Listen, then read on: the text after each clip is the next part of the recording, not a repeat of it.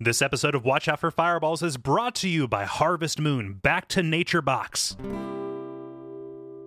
That's right, HMBTNB, uh, which we're just gonna we have to abbreviate, so we're gonna call it um, Hamub Habnubnubnub. Um, is a 48-hour snack sack that comes right to your mailbox. It's a collection of sriracha turnips, And soy-fused potatoes. crunch fucked turnip chippers. I love their wasabi tots. Oh yeah, the corn sarnet hellos, great. Yeah. And the, and the the honey sriracha hug turnip diphthongs. Mm, get ready, get up in there. Potato leave-ins bloodied with chutney nut butter. Savory. And, and I, what it reminds me of home is Grandma Crick's Rockin' T-Nips. Mm-mm. Salted caramel P-Town leakers.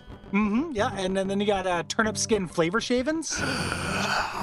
Ah, sriracha mayo-filled French fry shot glasses. Ah, bring me up to the bar. And we got boiled turnies. And finally, science blasted turnips with salted caramel sriracha. These ain't your grandma's paternups. See, here's the thing about Haneb, Hanebdeneb, um, is it started with a young Michael Crick. He just grew up under this insane mayor in the city, and the mayor bulldozed all the schools and hospitals, so he had no choice, no education, no medical care. He had to go for innovation. That's right, and that's why he started a disruptive farm growing the only two crops available at the time. And eventually he gained enough money uh, to pay us to, to, to read this ad. Yeah, it's weird though, right? Because like, so he's just got the two crops. Right? He's got he's got turnips and potatoes, yeah. But he T-nips, whatever those are. Yeah, T-nips, but he doesn't pay us in, in money. He pays us in sriracha scorch peanut butter sorghum nom noms. Yeah. So where's he get sorghum from? Oh no, Gary. You asked the forbidden question. Oh oh shit! Oh, Hi! Run, run, run! Get this, this is caramel escape orb! No! Hello. Thank you.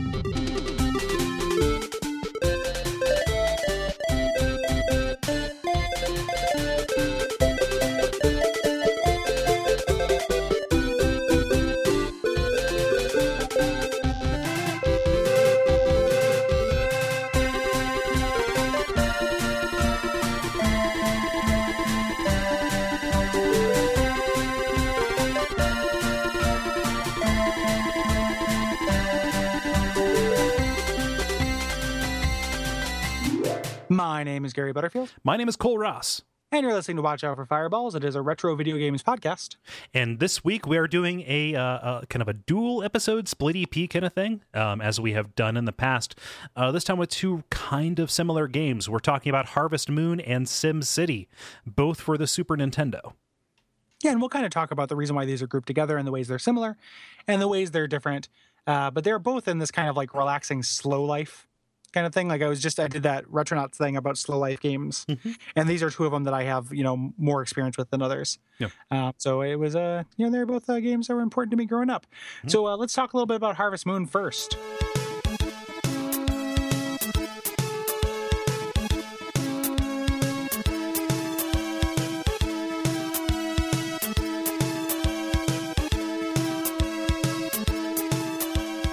This is a, a simulation RPG developed by uh, Amccus and published by Natsume for the SNES in 1996. Yes, yes. And uh, in this game, it's a it's a farming sim, right? Mm-hmm. Kind of that and some more. Like the like the setup is you're this young guy who's tasked with taking care of your family's decrepit farm. For uh, it turns out the game clock is two and a half years. Yes. Yeah, and years is, is an abstraction in the game. And it's mostly about just kind of management, like most Sims. Um, you're managing uh, your money, your time, and your energy. Um, It is it is kind of Sims like in that respect, but kind of stripped down and less dramatic. When, when I write the notes, I can never be sure who's going to read what. So Yeah, I Kole wasn't puts sure. little jokes that I don't I a don't want like I just don't want to take from him. yeah, it's Little So- Sims on the prairie. Like Yes. Yeah.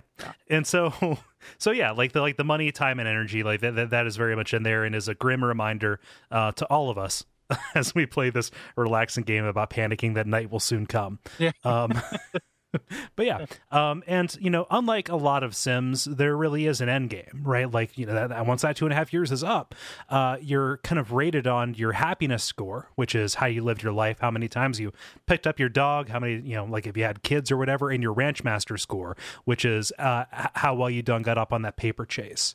Yes. yeah. So that that's kind of the freedom. You're you it is a, a qualitative measurement, but also you can kind of play it however you like. Mhm. You just get a rating at the end. Um, most actions other than is it just moving and lifting um, require energy that you have. And this is an invisible stat, Mhm. which is kind of interesting. You have to read it just based on how exhausted your cute little man looks. Yeah. You know, with his with his little animations, I like the animation in this game a lot. Actually, Me too. They- Yeah, it's they- very they- charming. they do a good job, especially with the animals, getting them to to you know move around in a way that seems oh kind of kind of real. You can increase that stat. Like this is an invisible stat, but there's a there's a power up that you can get uh, called called the Power Berry, uh, which you find uh, kind of at kind of scripted event kind of things. Mhm. Um, and when you eat them, it goes into the magical building stomach that exists behind your house. Yes, You you, know. have a secret garden that you no one may ask of, but keeps track of certain things that you've eaten. yep, it's like my whiskey shed. Yeah, it's not all, not all things that you eat. Just certain things end up in this garden to never be eaten again. yes. That came with the house. yep. Um, and, and yeah, so there's a day and night cycle, um, as long with uh, days of the week and days of the month. And you have to pay attention to these things. Um, it has uh, kind of uh, uh, uh, stores are open. People are in different locations depending on the time of day, and you're able to do kind of different things. And and as we'll discuss, like the kind of the point of the game of this, you know, optimizing your life. Um, certain things are better, you know, are better done in different times of the day. Yeah, yeah, it's a matter of growth hacking, right? You got to find out when you're going to get your Series A, your Series B, all that. Yes. Yeah. And exactly. um, yeah. Uh, I don't actually know what that is, but like I still know that I don't like it. Like I just like I just like your tone. I was just like, oh, this thing Kole knows from work that I hate. I'm just gonna let it go because I don't want to read about it and get mad. Yep. Uh, so, just, just Google it. Like when I'm in the next, I'm in my next little sentence here, just hear, oh, fuck. yeah, yeah, somebody's doing this. But uh but yeah so something that's weird about the about the SNES version of this that, that- is uh changed and patched out in later in, in, in later versions is that in the SNES game like once night comes you can pretty much do whatever you need to like Yes. this is the way to optimize the game which is you know do whatever you need to while the sun is up which is a very small amount of time and then just do all your chores and when you run out of energy go to the hot spring take a dip and then go back and do finish out your Yeah. chores like you Like- can like effectively clear life. the ranch Yeah, the, the night is infinite. Like just like real life. Like it just stretches forever. It's bloodborne in the shit. Like it, it never ends yeah unless you want it to. Yeah, which I'm not sure how I feel about that actually, because it kind of trades the the, the, the pressure of like oh the, the the march of time with well I could effectively do as much of this as I want, but each individual thing is a little bit boring, Yes. and, and I like having to conserve. Yeah, it definitely takes some of the drama away. And I don't think I feel like it's not intended. Like it feels like it, Yeah. it is a weird. Like this game has some kind of weird glitches and and unintended things. Like one of the things we'll talk about, I'm sure, is this is one of the longest running series or most Mhm. like populous series in games. Mhm. There are so many fucking Harvest Moon games, Yeah, and up until a certain point, they were just optimizations and they just got better. Mhm. So things like that got fixed. You know, over and over until it probably got broken again in some other way when they stride for complexity. But there's definitely a bell curve of like the peak of the series, Mhm. and this isn't quite there. Like I think the first part of Harvest Moon is still good, Mhm. but it's not quite as good as it's going to become. Right. And this is one of those symptoms. Yeah.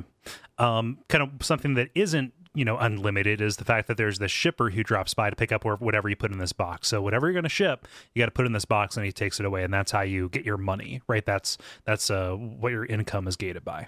Yes, and you have to do it before he shows up because if you put it in at night, you don't get paid for it. Which Mm-hmm. until the next day. Until exactly until the next day which you need that money Yep. you need that paper um, there is a season cycle in this game so the gameplay is very different you have all four seasons each one lasts 30 days um, there are different holidays Mhm. that happen uh, depending on the season and the crops you can plant and kind of your daily routine changes Mhm. depending on the season which is really interesting Yeah. um, you know and some even down to like real downtime like nothing grows in the winter you know so so that this feels very different this is a time for you to go read some very broken dialogue. very broken and not particularly great dialogue Yeah. and and pick up mushrooms. Yep. So yeah, and then just wait for spring to come, which I imagine might be accurate. I don't know. yeah, there are also like weird events and kind of some stuff that were, you know, I, I personally am not going to be able to get into in a lot of specifics just because these didn't happen for me in the time that I spent with the game. Like this game kind of defies our normal structure of like approaching a full narrative thing uh, thoroughly. Um, but there are events like oh you'll so like a, a, merchant will come by and sell you some magic beans that when you plant they take a while to grow but eventually they send you up to heaven to get a golden chicken so you can sell a golden egg and get 10,000 gold yeah there, there's a little bit of that weirdness but not tons of it. Yeah. Like so it, it just it, it's enough to feel mysterious. Like as a kid i didn't do a lot of that this time around mm-hmm. also just because of like who has the time. Um i mean you know i guess theoretically by virtue of us doing the show we're saying we have the time. Yeah. But here i am shattering here's some cognitive dissonance for you i didn't have the time.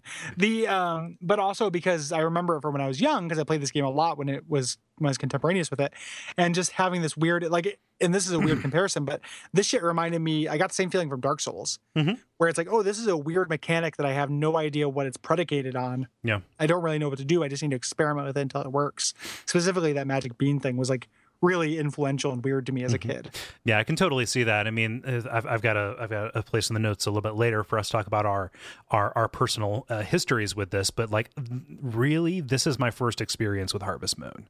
Okay. Like I played yeah. it a little bit on an emulator, like once I got emulators, you know, back, you know, in high school or whatever, uh, mm-hmm. just because like, oh, here's the thing, but primarily just because I read about this game. Like this game was really featured in, in, in Nintendo Power around the time that I was really subscribing and reading a lot of Nintendo Power, and mm-hmm. a lot of that stuff was just kind of like talked about in a very frank way. And so they're saying, you know make sure that you plant your stuff in an even distribution so you and then oh there's a magic fountain beneath your beneath your farm where you can turn all your tools gold like yeah where, where there's wait, a gnome what? that lives that will give you a, a, golden you know sickle yeah you know yeah things like that it just it's weird and and it's later like later harvest moon games start saying like oh it's because you're under the care of the forest sprites yeah you know and here's what they'll do to help you but early on, it was just mysterious and cool. Yeah, charming. Like it's, it's yeah. like this game is quaint to the max, and I think we're we're coming out of our season our season of all um, yeah. a little bit.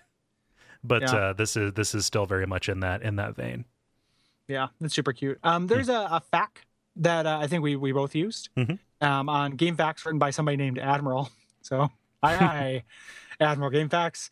Um, and he does a really good job of like explaining some of those systems yeah and the like like there are things that are intuitive that you would think would help you that actually don't help you mm-hmm. there are things that are non-intuitive that actually do help you and he does a really good job of kind of laying out what's what yeah, and if you're playing this in the modern context, like with how little information the game gives you, it's nice to have something like that to help you not waste effort. It, it is, but at the same time, this is one of those games where, like, with no real fail state, um, you're not losing anything by just kind of saying down and playing it however you feel like it. Mm-hmm. You know, like he's telling you how to optimize stuff, and it's interesting to learn those systems behind the thing, but you don't really need to to enjoy the game. Like you can just kind of sit yeah. down and like I, I would turn it into a relaxation or an optimization. I would have been so and like I, in fact I was so annoyed when I planted a full three by three grid of something oh, and yeah. then realized I couldn't get into the center to to water that thing. Yeah. Like like that that is a super tiny thing, but like that is a lack of efficiency that like I felt like I was doing everything right, but there's just something that the game doesn't doesn't handle properly to my mind that like would have really put me off if I didn't know how to approach it. I, I don't know, man. I think that the I think that handles that pretty well. Like I, I think that if you were if you had dense enough crops in real life, that just be it would be a lesson you'd learn. You know, mm-hmm. like you do that one season and be like, well, I can't do that for the next planting. Like mm-hmm. I need to come up with a different way to do it. That's a very minor example of it, but like yeah. figuring out when do I need to feed chicks and stuff. Like, yeah, oh, well, you like don't really need to do that. Like is, that. Yeah, that you don't have to waste your your time yeah. and money, and how much grass you need to have certain livestock. Yeah, like that shit's confusing, and then mm. like why plant grass and yeah, you know, that's, initially that's the more that, that's stuff I'm thinking about. Like I've got all these bushes around. Like yeah, why are my neighbors the, complaining about this? what is this Animal Crossing? like exactly. Yeah. Yeah. You have, you have, all these bushes in your yard and 16 stones, and, and all together, just fucking salt the whole thing with glycerine. yeah. Um, the best thing Harvest Moon ever gave us was the pre-order plushies of the sweet chickens and cows. They're really cute. and cute. the sheeps. I love those things. The I wish really cute. I wish I had more of them. I never. I was never able to take any home from GameStop. They're the um, yeah, they're they're very cute, and they just get cuter. Like the cows are already cute, but they get like so fucking cute later on. like the cell shaded one for PS2. Mm-hmm. Like, man, are those cows cute? Yeah. And like it's funny because cows are kind of cute in real life, but then when you get close to their face, like they've got real wet mouth. Yep. And, and it's not that cute. Makes sounds. yeah. Yeah, they make sounds and they like they shit, and then you realize they have four stomachs. Like when you're thinking about them, and you're like, oh, this thing's a monster. Like this is just a land beast. It's not actually cute. like, but they start out like you think of them as, as pretty cute, probably because of Harvest Moon. hmm Yeah, well, you know, and also all culture. Like we are Yes. raised with, we are like I don't know how weird is that that a lot of kids these days are probably raised with toy farm stuff, Yeah. even though nobody has ever seen a farm who's who's under the age of twenty five. Well, the weird, the other thing about that too is as as urban farming becomes a thing, Mhm. like more kids are going to grow up with like toy farm stuff, but then also like they have a chicken and they Mhm. have a goat. Yeah. You know, like that's that's slowly becoming a thing. Mhm. Like it's not just in weirdo Portland. Like you find them everywhere, Yeah, especially chickens. hmm yeah. Well, chickens are great. Yeah, yeah. Um, so this game's like we already mentioned it, like the localization's pretty wonky. Like they didn't fully westernize it. Like it feels like it was kind of kind of rushed in that regard, but it adds to its weird charm. It feel it does feel very weirdly like and then even the systems, like knowing the systems, like it's so Mhm. simple. Yeah. Like part of I had a moment I was playing this where I was like, oh, this could have been done in Game Maker. hmm like this this this is one of the simplest games like it's just because it, it was so it, because it's not it's so not physics based Mhm. and it's so innovative that it like spawned this whole franchise you know Yeah. but it is it is very simple and very kind of incomplete and amateurish in a way while still being you know and that adds to the charm So, so here's the weird thing, right? I'm going to ask this question: Why is this game called an RPG? Because I've heard people lump it in, and for the life of me, all that I can see when I look at it is that it kind of is from the perspective of of a Final Fantasy game. Like even still today, people will say, "Oh, it's that farming RPG." i the i don't know why they would do that um but it is a role-playing game in that you are playing a role Yeah, you know so it's more like akin to that which is not what rpg means in the Mhm. snes era right. but that is it does do a good job of that and a better job of that than like you know like final fantasy IV when you're not making any decisions or playing a role at all Mhm. you're just watching a story you know Yeah. this is it's you know you are in this you are making choices and deciding how you want to develop things even if they are really limited Mhm. so that would be the way i would justify it i Yeah. don't know if that's the intention i think the intention is just like it has similar graphics and is non-action based so that's Yeah. how their minds kind of you know Mhm. quantize it Yeah, and, and, and like I can see somebody who was definitely younger or around around prime RPG time back then would would gravitate towards something that looked like this as that Yeah. kind of thing. But you know, it, it definitely is more in like a you have, you have choice and you have agency in you know in order to advance you know how you progress in this. Like there there are there are invisible point systems that you're going after, but um RPG just for for a game of this era, it doesn't seem like the right uh kind of name. No, it's yeah, it's inaccurate. It's a simulation. Yeah. Um, it's it's like a like a life simulation. It's it's that weird kind of subgenre, like the Animal Crossing, you know, uh, uh, the Sims genre. Mhm. That is that is a very weird kind of a niche thing. Yeah. So you said that you this was like important for you back on the SNES. Like, can you give a little bit of that story? Yeah, just uh, you know, because I remember reading about it in Nintendo Power as well, and uh, I I never thought it was an RPG. Like I always knew the premise of it, but the premise was just fascinating to me because it was unique. You know, even then I was looking for games where I didn't just like kill stuff. Mhm. Um, you know, and, and I've talked about how important uh, EVO was to me, and uh, you know those kind of weird. Like I always, you know, gravitate towards weird PC esque experiences on consoles, Mhm. um, Shadowrun for the SNES and the like. Um, so I remember reading about it and really wanting it, and then trying to explain it to uh, you know my mother uh, around like Christmas time and stuff, and be like, "Yeah, you pretend to be at a farm. It's really cool," um, and her not really getting it, but also you know it, that's one of the blessings of like your parents not understanding. He's like they don't get it, but they don't. al- They also would understand if like, yeah, you're a bunch of turtles, and like the shredder sends you back in time, and you fight Genghis Khan, and like you know they're not going to understand that either. So it, it's all it all was gobbledygook. Mhm. So like uh, you know, eventually I got it uh, somehow and just played it like a lot without ever like I got to endings in it, but I never understood it. It just became a relaxing thing to do. Mhm. And I never got good at it either. Like I wish I still had like my save files. I could see my fields from back then because, ooh, you know, I wish I wish there's some rough, rough fields. And I, I feel like, and this, I'm pretty sure I went through the entire game without ever touching the dating sim aspect of it. Hmm. Like I never like realized that was a thing I could do. I was like, oh, these are just NPCs. I'm talking to them. like outside of the festivals, it's really not apparent. Yeah, it's it is a weird goal, and you're judged very harshly on how you know heteronormative you are like how, how much you you uh not heteronormative but like how much you adhere to this american dream of Mhm. uh, raising a, a wife and and 2.0 kids um so the uh and i i didn't do it at all i just you know bought and sold shit and was happy as numbers went up Yeah, I mean, like, like I, I have more experience with the second game we're doing. I have more experience with it with SNES, but I'm looking at this and I can see exactly exactly where this would fit into my mind. Uh, You know, at that time, being somebody who like played the shit out of Lemonade Stand on the Oh, on the. Apple twos like even at that age, I was trying to optimize stuff and like Yeah. figuring out the best way to do things. And like this, you know, kind of brought me back to that feeling just a little bit. You know, Yeah, along like, with and uh, like games that are like of that ilk that are coming out now. Like there definitely is a you know in the past 15 years has been a you know surgence or a surge of these, right? yeah these are like little economic simulator Hmm. things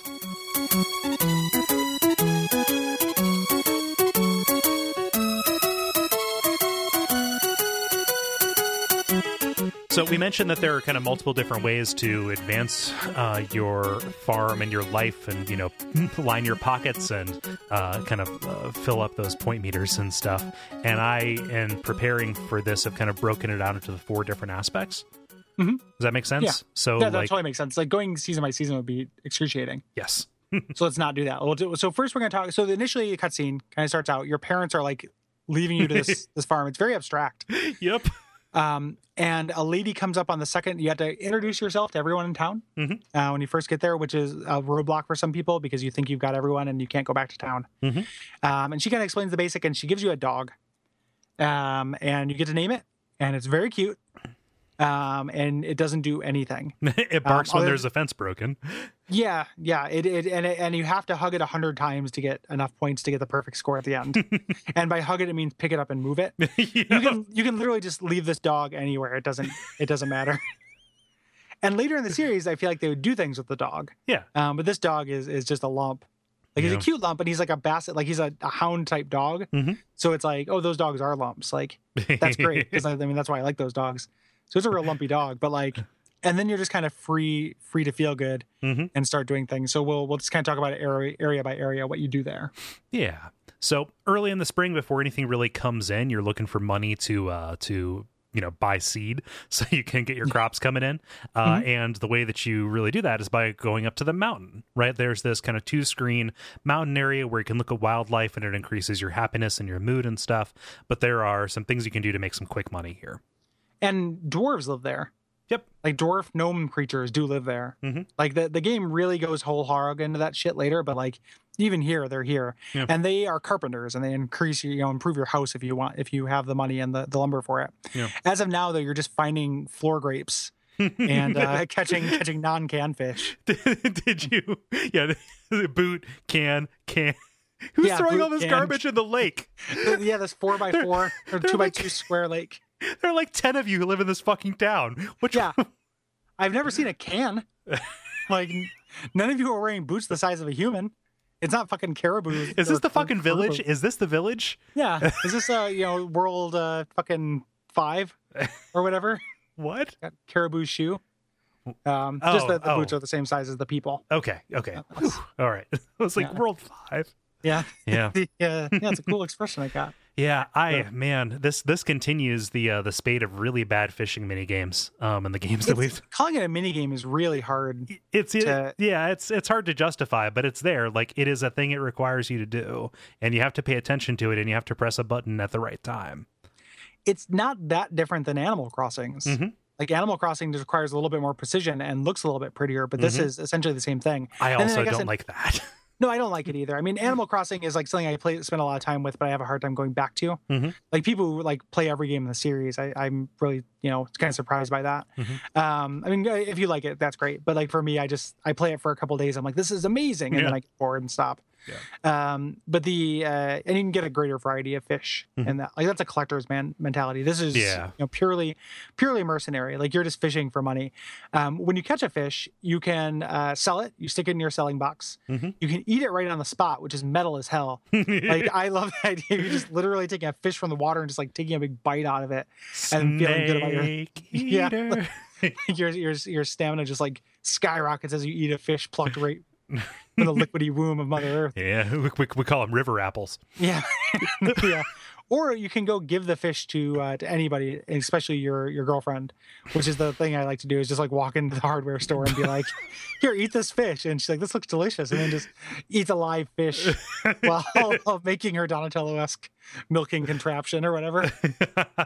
is it like a? Is it? It's like like Cat's Life, right? No, they're like Yeah. they're actually. Like, have you heard that game, uh, A Dog's Life? The PS2. Uh, you seen that? Yes. Yeah, yeah. yes. There, there's something very similar where you have to like you like you kill animals and bring them to your owner and stuff, and you follow pest trails. It's Yeah. really weird. Um, yeah. That's Yeah. that's fishing, and then you also find floor grapes. Yeah. Um and, and the stuff that you find on the floor changes in value and changes in um changes uh, uh like in function as time goes on. Like eventually there are mushrooms that are both poisonous and non-poisonous. I've never figured out figured out in the summer what the uh, what the green orbs are. Ah, I yeah, I also Are, don't are, the, are those are. crick escape orbs? I've like even Yeah, even in the They're even, escape. They're escaped orbs. Yep. That's different. They're the subtle. The distinction is subtle. just trying to live their life. Yeah, they, they, they're they're the Orbish young that have made it out from Yeah. under Crick's mighty boot. Yeah. Um and And then there's also in the river. Yep. boot like. So um, uh, there's also the hot spring, which is uh, just kind of integral to you actually being able to get anything done in the game. if you Um, do the thing you're talking about, like yes. if you kind of game the system with a night thing, because like Yeah. it, that is an opt-in thing. That Mhm. exploit is an opt-in thing. Yeah. Um, which I do it too, but you don't have to. Mhm. If you, you can play it, you know, as if like I'm tired, I want to RP the server. Mhm. Um, but otherwise, you just go sleep. You know, go get naked in a hot spring long enough until you just feel like good as new. Um, and sometimes you find your love interests here, and they're all embarrassed about being in a hot spring with a boy. It depends on. I think only one of the love interests goes there. Oh. I think it's just the bar bar lady. Hmm. Um, but also sometimes you find a monkey there who's just Oh. there for comic relief. How adorable!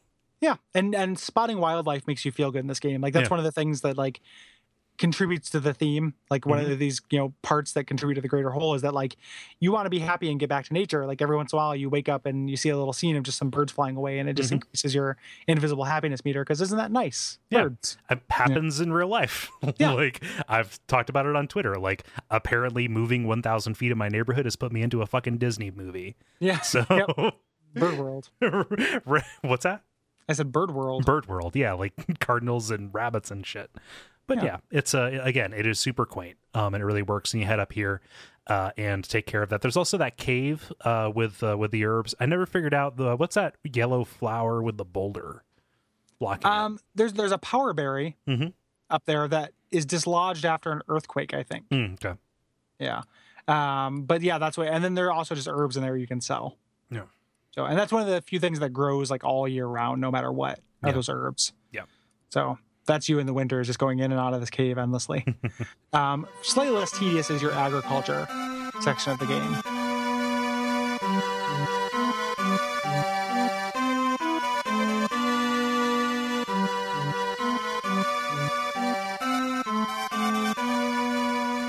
yeah. This I think is where my at least my potatoes are. My meat comes later. Yeah. But um, no, I, I really like this aspect of the game a lot. It is. Um, It is a really like, you know, you clear a field and it's like the satisfaction of having a good clear thing. Yep, it's You know it's this you know you're you're bringing order to chaos. Like you get into this ranch and there are rocks and shrubs and stuff everywhere, and you're like, this is not going to do. Yeah. And then you make it rows and squares. Yeah. Yeah. Yeah, and it, it is so you uh, and what here a little exploit tip is that the very first time you can play the game, it stays at 6 a.m. forever. So you can actually do all of the stuff that involves like lifting things Mhm. without uh, without passing time at all. So you can actually clear out 80% of your field Mhm. before meeting it, you know, person one. Yeah. Even though it's not practical to fill up the whole field until like year three. No, exactly. And and learning that stuff is is the game. Mhm. Um so yeah, so so you, you know you you chop down your tree stumps, you hit them with an axe, you break your boulders um, with a hammer, Mhm. um, and the the instructions, the broken English instructions in your shed about how these things work are hilarious. because if you you had to hit them six times without moving. If you touch the D-pad and try to hit them from another angle, it resets the counter. Yeah. which is another one of those things where I was like, oh, this is a game maker game. Yep. Um, and you're like, yeah. how come this can't be a tribute of the boulder? How come this has to be an attribute of me Yeah. pressing action on the boulder? Like, Which, like, I'm thinking, man, I'm only breaking one or two boulders a night. This is crazy. And this is before I, you know, recognized I could do like a, uh go and recharge multiple times per night. And what I was doing was I was pressing toward the boulder, like just holding Yeah. it down so that I would always stay facing it, like just because that's what I do when I'm attacking stuff in an, in, a, in an action RPG. Yep. You know, like I never understand the okay, point towards them, let go of the D-pad, and then press the button. Yeah, that's what And- you have to do in this. Well, because most games, when you when you attack, there's a little bit of movement. Mhm. Like you you move forward or you'll bounce off of something. Yeah. In this game, you stay perfectly still Mhm. uh, because it's not an attack. Yep. Um, you know, the, I uh, know. Yeah, no, I'm not, I'm not making fun of you. I'm just saying that like it is a weird way that this takes the trappings of an RPG Mhm. And kind of fools you into thinking it is to do a game that's not like that at all. Yeah. And there are a couple weird points of contention. and so before I, you know, dipped into this fact and realized, uh, you know, okay, here's what's happening. You have to stay abs- you just perfectly still, point yourself, and then keep attacking. I thought that my my tools were losing potency, Oh, and that I hadn't lo- that I had not unlocked the ability to sharpen them. Oh heaven forfend! I like know, that, would- right? That would have been a that would have been a real nightmare. I know, right? Uh, if your tools were consumable like Minecraft, Oh jeez. yeah, and then just another another way for them to screw you down at the old tool shop. Yo. just, trying, just trying to keep the little farmer down. yeah. Where's Well, Willie trying to keep Nelson? The only farmer down. Yeah, Like you need actually you do farm aid just for him. yeah. like just uh but the uh so you just clear this this shit out and you can do it all in one night um, Mhm. which is satisfying just with the uh, the hot springs um fences are weird Mhm. so fences behave in a way the game intends and then there's a weird exploit for them Yeah. um you have to keep your fences repaired Yeah. if you don't wild dogs can come in the night and scare your livestock when you have livestock Mhm.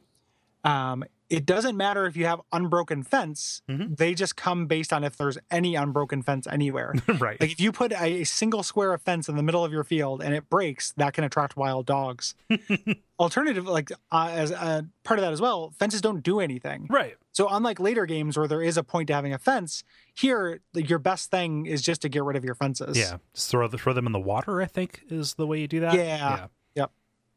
Yeah, which I, like is a bummer because I like having fences. I like the idea that okay, over here's my turnips, over here's my potatoes. Yeah.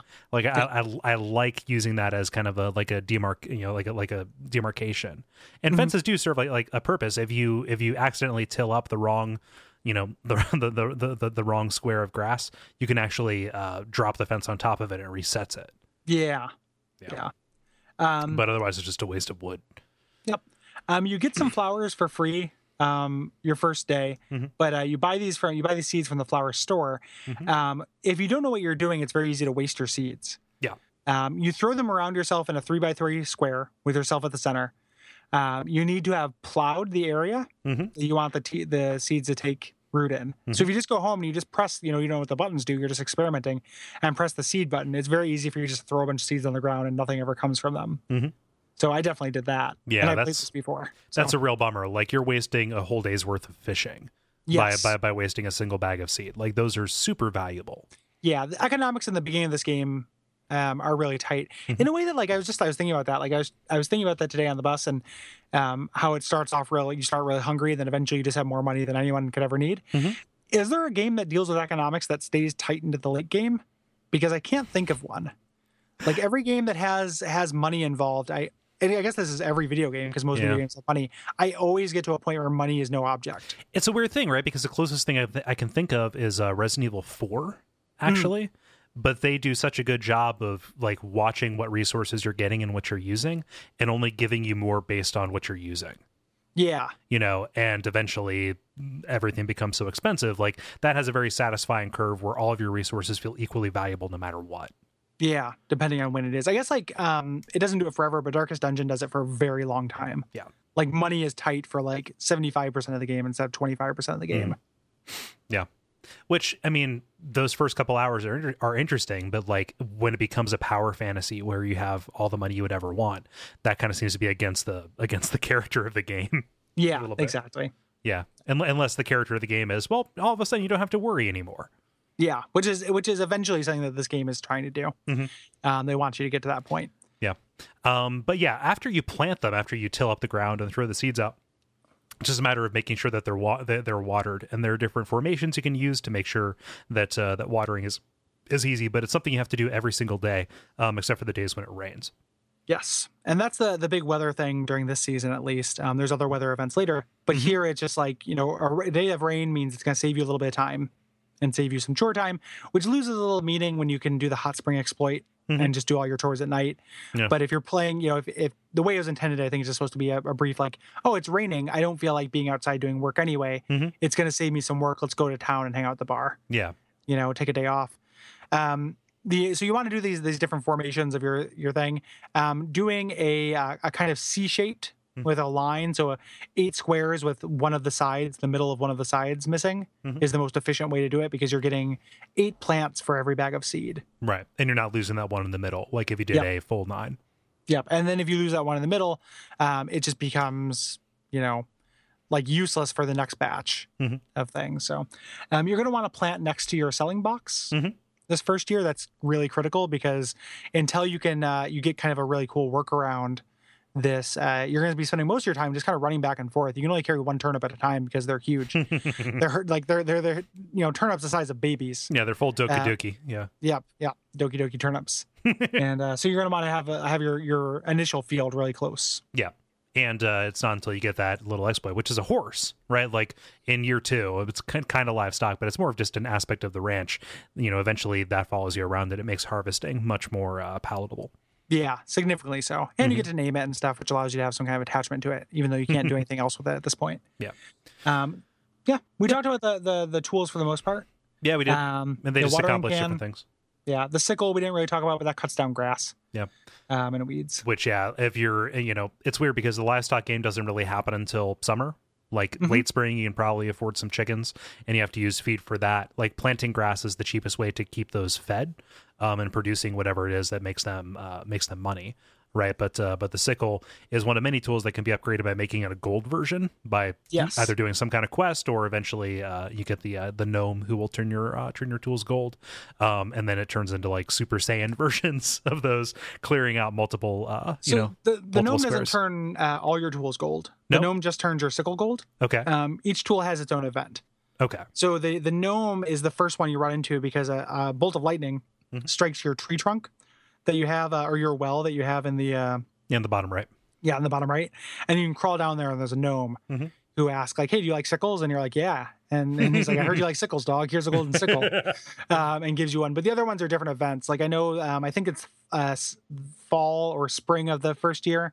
It's not fall, spring of the the the second spring. Like there's a, a guy who washes up on your your you know shows up at your front door and asks to borrow a hammer. Mhm. And if you keep lending him your hammer, like you lose use of it, but eventually he returns it as a golden hammer. Yeah. And then there's a link to the past homage where um, I think it's how you get the golden uh, da, da, da, axe is Hmm. uh, from the spring, and like a fairy comes out and says, "Hey, did you lose your golden?" Or is this your golden axe? And you say, no, um, I'm more of an altered beast man. Damn it! and then I was waiting for an opening, but you went and filled it yourself. um, but then you know if you tell the truth you get the axe right. yeah. and the super watering can you actually get from the the flyest honey in town so Yeah, you, you have to you have to buy it because she's been Yep. like developing it. Which Yep. uh man, that that's an amazing tool. That's like the the contrabulous fab traption. yeah it, it is it is very useful Yep. Yeah. Um, you know, and and all of those tools just kind of make it easier, make it like a little bit less tedious to get more yield out of your crops. it's also worth mentioning that like if you miss those events like it sounds like a lot of pressure but if you miss them then they're for sale in the Yeah. the uh, the tool shop so you never lock yourself out of something Somebody else finds them and turns it into a sweet profit opportunity. Yeah. They got their series A, their series B, they're good to Yeah. go. I, I don't run the farm there's just the one like i'll sell this golden sickle yeah. this weird gnome. Yeah, what were you doing on my property motherfucker i should have built more fences Um, so what's funny in a game about farming, um, only half of it is is actually dedicated to growing, right? You know, spring and summer have different crops, and then in fall and winter you can't actually grow anything. Yes. Yeah. So the uh so spring where you start off, your crops are potatoes and turnips, and these are single uh you know single use things you just grow a single turnip and then sell it um and their cost and uh, yield versus time is what you're kind of fucking around with here so like Yeah. turnips are cheaper seeds and they turn around quicker but they don't sell for as much Right. and potatoes take a little bit longer or no they're both the same price of seeds i'm sorry uh turnips sprout quicker and sell for less Right. potatoes take longer and sell for more Yep. So it's up to you to decide what's uh what, what it's worth there. For me, like mine is just always go potato because like you know after spring and into summer stuff will still continue growing, so there's not really that much of a time limit. Yeah, potato I think is the right answer. If you're just fucking around, just do whatever feels good. Yeah. do a mix. Man, who likes Um, turnips over tomato or, or over uh, potatoes? I, I can eat turnips. I can't really eat potatoes. I suppose. So Okay. for me, I would I eat. can see uh, that. They're, they're, they're both similar root kind of things, yeah. Yeah. Um, Um, summer's pretty cool because uh, t- tomatoes and corn, you know, they take a really long time to grow. Like you get a stalk up, um, but after you harvest it, they actually bring in um, harvestables uh, every couple of days after that. Yes. Yeah. So these are these are renewable. Um, and what you want to do is come up with an economic plan and make it feasible that you are harvesting something every day. Mhm. Like you should be planting and harvesting every day during these these first two seasons, and you'll be kind of good to go. Um, and that's going to give you enough, you know, money and feed, and set you up with with you know through fall and winter through the hard seasons, Mhm. which is really cool. Like Yeah. I, I kind of wish that there was a little bit more desperation to that choice, Yeah. which I think there would be if there wasn't the kind of exploits. Because that idea of like I need to do really well now because I have to plan for the future is not something that you do in video games very often. Yeah. You know, like it, you, you, you, yes, you can save all your mega elixirs, but that's not quite the same thing. Like it's not your performance, you know, for later. Yeah, and so that that that idea of trying to stave off future privation um, is Yeah. is really potent, and you're you're you're right. Like, I mean, outside of something like SimCity, you really don't see that Yeah. because there's always going to be some other new some other new means of income. Uh, and whereas here, this turns it off. Like the spigot's gone. Yep. Yeah. Yeah. For, for a lot of the game. Mhm. Yeah. Um, let's talk about grass. Yeah, grass. Um, so you, you need this. You need a certain number of active grass squares on your on, your property before you uh, can actually get any kind of livestock in, and that's the primary use. Like uh, this takes a while to mature. It's pretty expensive to plant a you know a three by three grid of this kind of stuff, um, and uh, you have to harvest it after it matures, and otherwise it'll grow back. Like it's not one time use; it's renewable. Um, But you have to harvest this and put it in your silo uh, so that you can keep your um, livestock alive, and that is a way that you can make money through the winter as long as you are you know well enough prepared. Yeah, and and grass does not need to be watered because Mhm. that would be a real nightmare. Um, and it's also you just need a lot of it. Yeah. Like they, they won't actually even sell you livestock until you have enough grass to support. You know, thing. I think to support a chicken, I think you need 16 squares. It's something crazy Um, yeah, which is pretty significant. to get your first chicken, um, and and like and then yeah. after that they grow um, on their own. it- Yeah, and when it's 16 squares per chicken because that's how much a chicken eats. Mhm. You know, you need like that's what it's going to take. So, um, you want to start growing grass pretty quick. And uh, one other thing about grass is once it's planted, it can never leave. like you can, you'll never get rid of grass. So like you have to be very careful where you put your grass fields. Mhm. Um, it's good to put it. You don't want to put this right next to your. You want to put it close to your silo. You don't want to put it close to your your shipping bin. Yeah. Um, and then summer, the, where the weather gets frightening. Yeah, yeah. So these disasters are kind of crazy. Like I was really uh, kind of put off by what the hurricane did to my grid because I had already put down a bunch of corn, right? Mhm. Yeah. Um, you know, when a hur- hurricane comes and you know you, you try and leave the door, uh, and you, you're like, okay, well it's all boarded up. All that you can really do is go back to bed, and when you leave, um, you see the havoc that it's wreaked on your ranch. Yeah. It, I mean, it does a good job of like tying in this, you know, mechanical thing to the emotion you're supposed to be feeling. Like Mhm. Hurricane comes, fucks up your field. Like that's a lot of work. You're very tied to your work, Mhm. you know, and this th- that's a thing that can really happen, you know. So it, like I think I like the hurricane mechanic because of that. Mhm. Um, but it is it is I guess it just it, it had a negative effect on me just because it, that was the intent. Yeah. Like I felt really angry and shitty after yeah, me hurricane too. came. I, don't think it's a bad. I don't think it's a bad mechanic. I think that it did, did what it meant to. Yeah. and they're, they're it's semi-random how many you're going to get Mhm. um, there's a hard limit i think you can only get 10 Hmm. in a summer max but you're you're likely to get like three or four and they're just always a big deal um, you know we didn't talk about it but before you go to sleep you can check the weather so you know what the weather's like the next day Mhm. and this is useful to see if it's going to rain to see you can kind of plan your day but if you find out a hurricane's coming like it's like well harvest everything i can you know i can't really do damage control just kind of say goodbye to a good portion of this Yeah. maybe go fishing all day so you have enough money to rebuild So- Yeah, and this breaks your uh, this this busts up your fences as well, or gets rid of them entirely. Regular rain will do that too. Um, Yeah, they're also and like snow. yeah, and snow. There are also earthquakes uh, that'll that'll hit you, um, and also those lightning strikes. Yeah, and those those are planned events. Yes, Like those don't actually hurt you; those just reveal cool secrets, Hmm. either be it power berries or golden tools. Hmm. Um, let's talk critters. yeah, critters.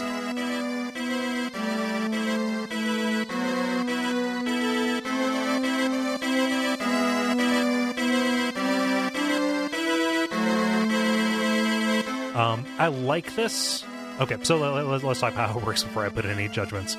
Um, so yeah, uh, after you have enough kind of like money and uh, resources, either grass or what have you, you can go to the livestock dealer and uh, talk to him, and he will determine whether or not you're worthy to have uh, to have animals, which I like. You can, He's like, I'm not going to sell this thing to you if you're going to starve it. he's an adoption counselor Mhm. for for this egg you're going to buy. Yeah, Um, and and there's kind of two two different kinds of livestock you're really working with here. Um, chickens are cheaper. You're going to probably start out with a chicken, Mhm. and they are like low risk, low reward. Mhm. Like you get a steady base of income for feeding a chicken. Um, you can make as many as you want. Like you get one chicken and you can put the, the egg in the incubator instead of selling it. Yeah. So only buy one chicken and you'll get all that you can feed a whole- or fill a whole chicken coop. Yeah. yeah. I, I like the chickens a lot just because it's really dependable. Like, uh, you know, it, it is a nice little, nice little piece of you know chunk out of your day to go in there and uh, lay that stuff out. Uh, cows are a little bit more high maintenance, um, and I didn't get into them as much. They are they're interesting. Mhm. Um, it is the highest moneymaker in the game. Yeah. Um, or they can be. Um, so the way cows work is when you buy them, you get a calf, and uh, they have a happiness score that is an invisible stat. Um, and the way you increase it is by brushing them and talking to them and feeding them. Mhm. Feed them every day. You talk to them every day. You brush them every day. How happy they are determines what size milk they give. Mhm. And kind of gross. Um, and the uh, um, and then they're also really temperamental. So like if you take them outside, yes, you don't have to feed them, but if you forget or something, then they get sick. yeah, and they stop Um, giving you any milk for like days. Yes, until you give them medicine. And if you have them outside and like you pull up a mole or something, it Mhm. cranks them out. Yeah. Or, and I love this part in the guide because I would never do this, but it's like if you hit a cow with one of your tools, it gets cranky. The game keeps a counter of how many times you've hit any cows, and once you've hit any cows up to ten, a whole bunch of them come off screen Yeah, and start attacking like, swarming you. you. No, say what you're cows. actually going to say. I'm sorry. No, the uh, but that's when they start getting cranky. Hmm. Is after I use the sickle ten times on my cow. It's like, well, maybe I'm not going to make milk, Mister Sickle, Mister Slice. I don't. Uh, cut man, I don't need this shit. hey, it's blood or Um, milk. Can't be both. Yeah, exactly. Despite what the urban legends say um, about chocolate milk. What? The, uh, the urban legend that uh, that's what chocolate milk is used to hide milk that has blood in it. Oh, yeah, I've never heard that, but I'm happy I've I haven't drank chocolate milk in 20 years. So Well, it, it's also not true. okay, So cool. you know, it's it's an urban legend. It's not uh, actually. Uh, what but the do. idea's in my head Uh, now. It doesn't matter. The uh, it is it is unfortunately gross.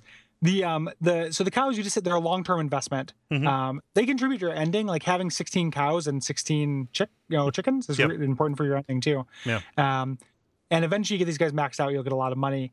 The uh the other weird thing about cows is that, and this is not recommended. The guide talks about this, but you can breed them. Yeah. Um, you do this. You, you head on down to the livestock sh- store and buy yourself a, like a two liter of bull semen and then you just give it to your cow, and your cow gets pregnant. you just put it in the same room with it. It knows Yeah, what to do. just- It's just a pregnancy aura just emanates from it and just immaculately conceives Hmm. the the cow with the milk presence. the moon presents. Um, I- do you want me to cut that out? no, no, I mean, I, I feel like it's abstract enough. Okay. it's not actually what happens, Yeah. but the um, yeah, um, but, uh, you could do that. It's uh, it, but that puts them out of commission, right? yeah, For- yeah, they for- get, for they giving you milk. pregnant. Yeah. It's one one of the states of cows. Mhm. Um, cows don't have to be fed when they're when they're pregnant or pet or anything like that. You can just leave them outside. They can't get sick. Um, you can, that's a mercenary way to make room in your your Yeah. uh, your shed. But uh, eventually they have a baby cow, which is really cute. But it just Mhm. takes a long time for that baby cow to get to, Yeah. to milking age. so it's better for you to keep the to keep the factory floor rolling. Exactly. Yeah. Um, one of the other weird little quirks, and this is a glitch in the game, is that if you give a cow medicine, it will instantly go from it'll it'll eliminate all gestation period. then it goes from pregnant to ready to give birth the next day. um, so well, in that. Western society, we do treat pregnancy as an illness. Exactly, exactly. Yeah. It's some you just give her some some te- pennyroyal tea and Some commentary. does the does the business. Yeah. Um, so having a full grown chicken or cow, um, you know, selling them isn't really advised because they're worth more to you over the long time. But if you are trying to turn a quick profit, you can actually sell um, one or two of them for a short term gain. Yeah. Yeah, and you should always buy cows. You don't want to breed them. Right. as we mentioned. Yeah.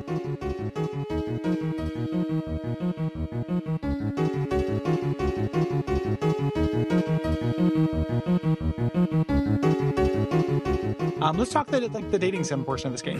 Man, oh man, I couldn't be any less interested. it's it's so for a dating sim to work, and this is not my genre. Mhm. Like I don't I don't care for these things, but what the times I have, like games that involve dating where I've been into it, like your Yeah. Dragon Ages or something, where I'll, I'll do it. The characters just have to be good. Mhm. You know, for it to you like I have to care what they have to say and everything. Here, it's like the only reason why I would do it is to get that happiness score up. Yeah. Uh, because like it's just not very interesting to talk to the people. Mhm. Like they're not they're not interesting uh, social relationships at all. Right. And they really don't give you that much to like go on or differentiate themselves from each other aside from like, you know, what you, what, what you imagine would be on their baseball card. Exactly, Yeah. exactly. They're one dimensional characters. They have one thing that they Mhm. like.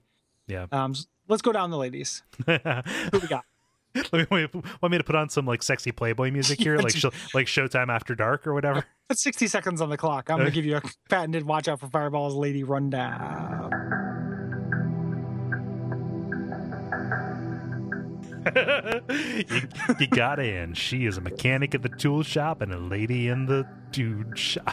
in the bedroom. in, the, yeah, in the tool shop. yep.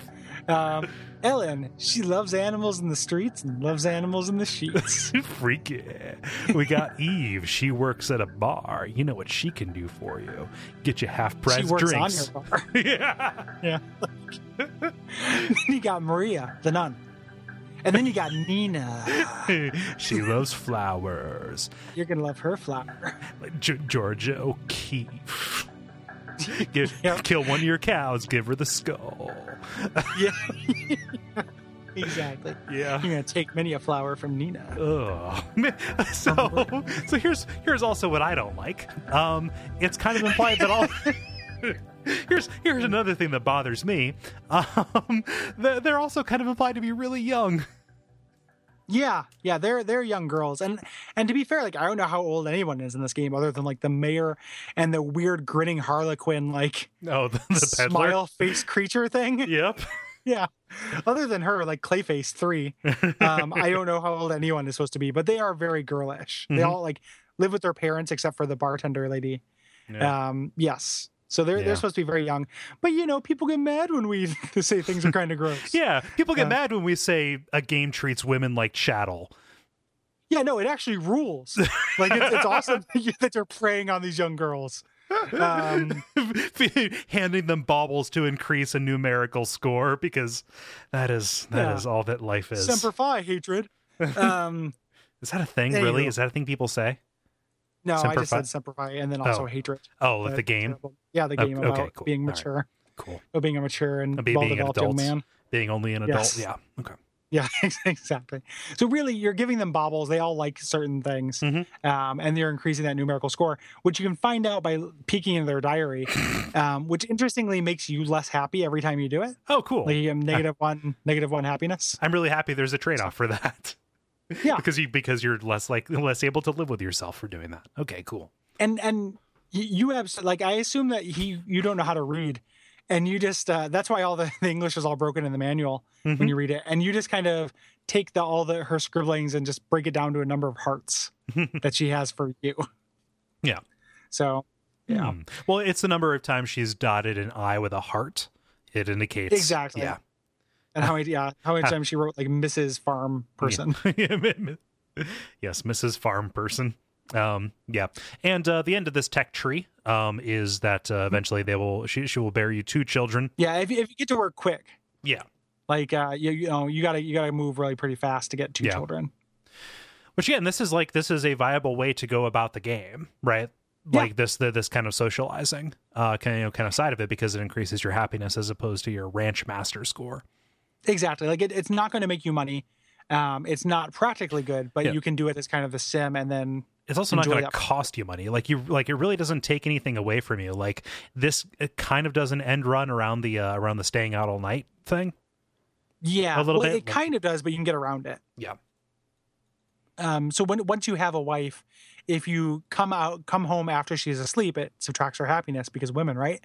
But the uh, you can counteract that by giving them an egg. Mhm. So if you give them a raw egg for them to chug every morning, it will more than counteract the fact that you stay out because she's 5 training for a big fight with Apollo Creed.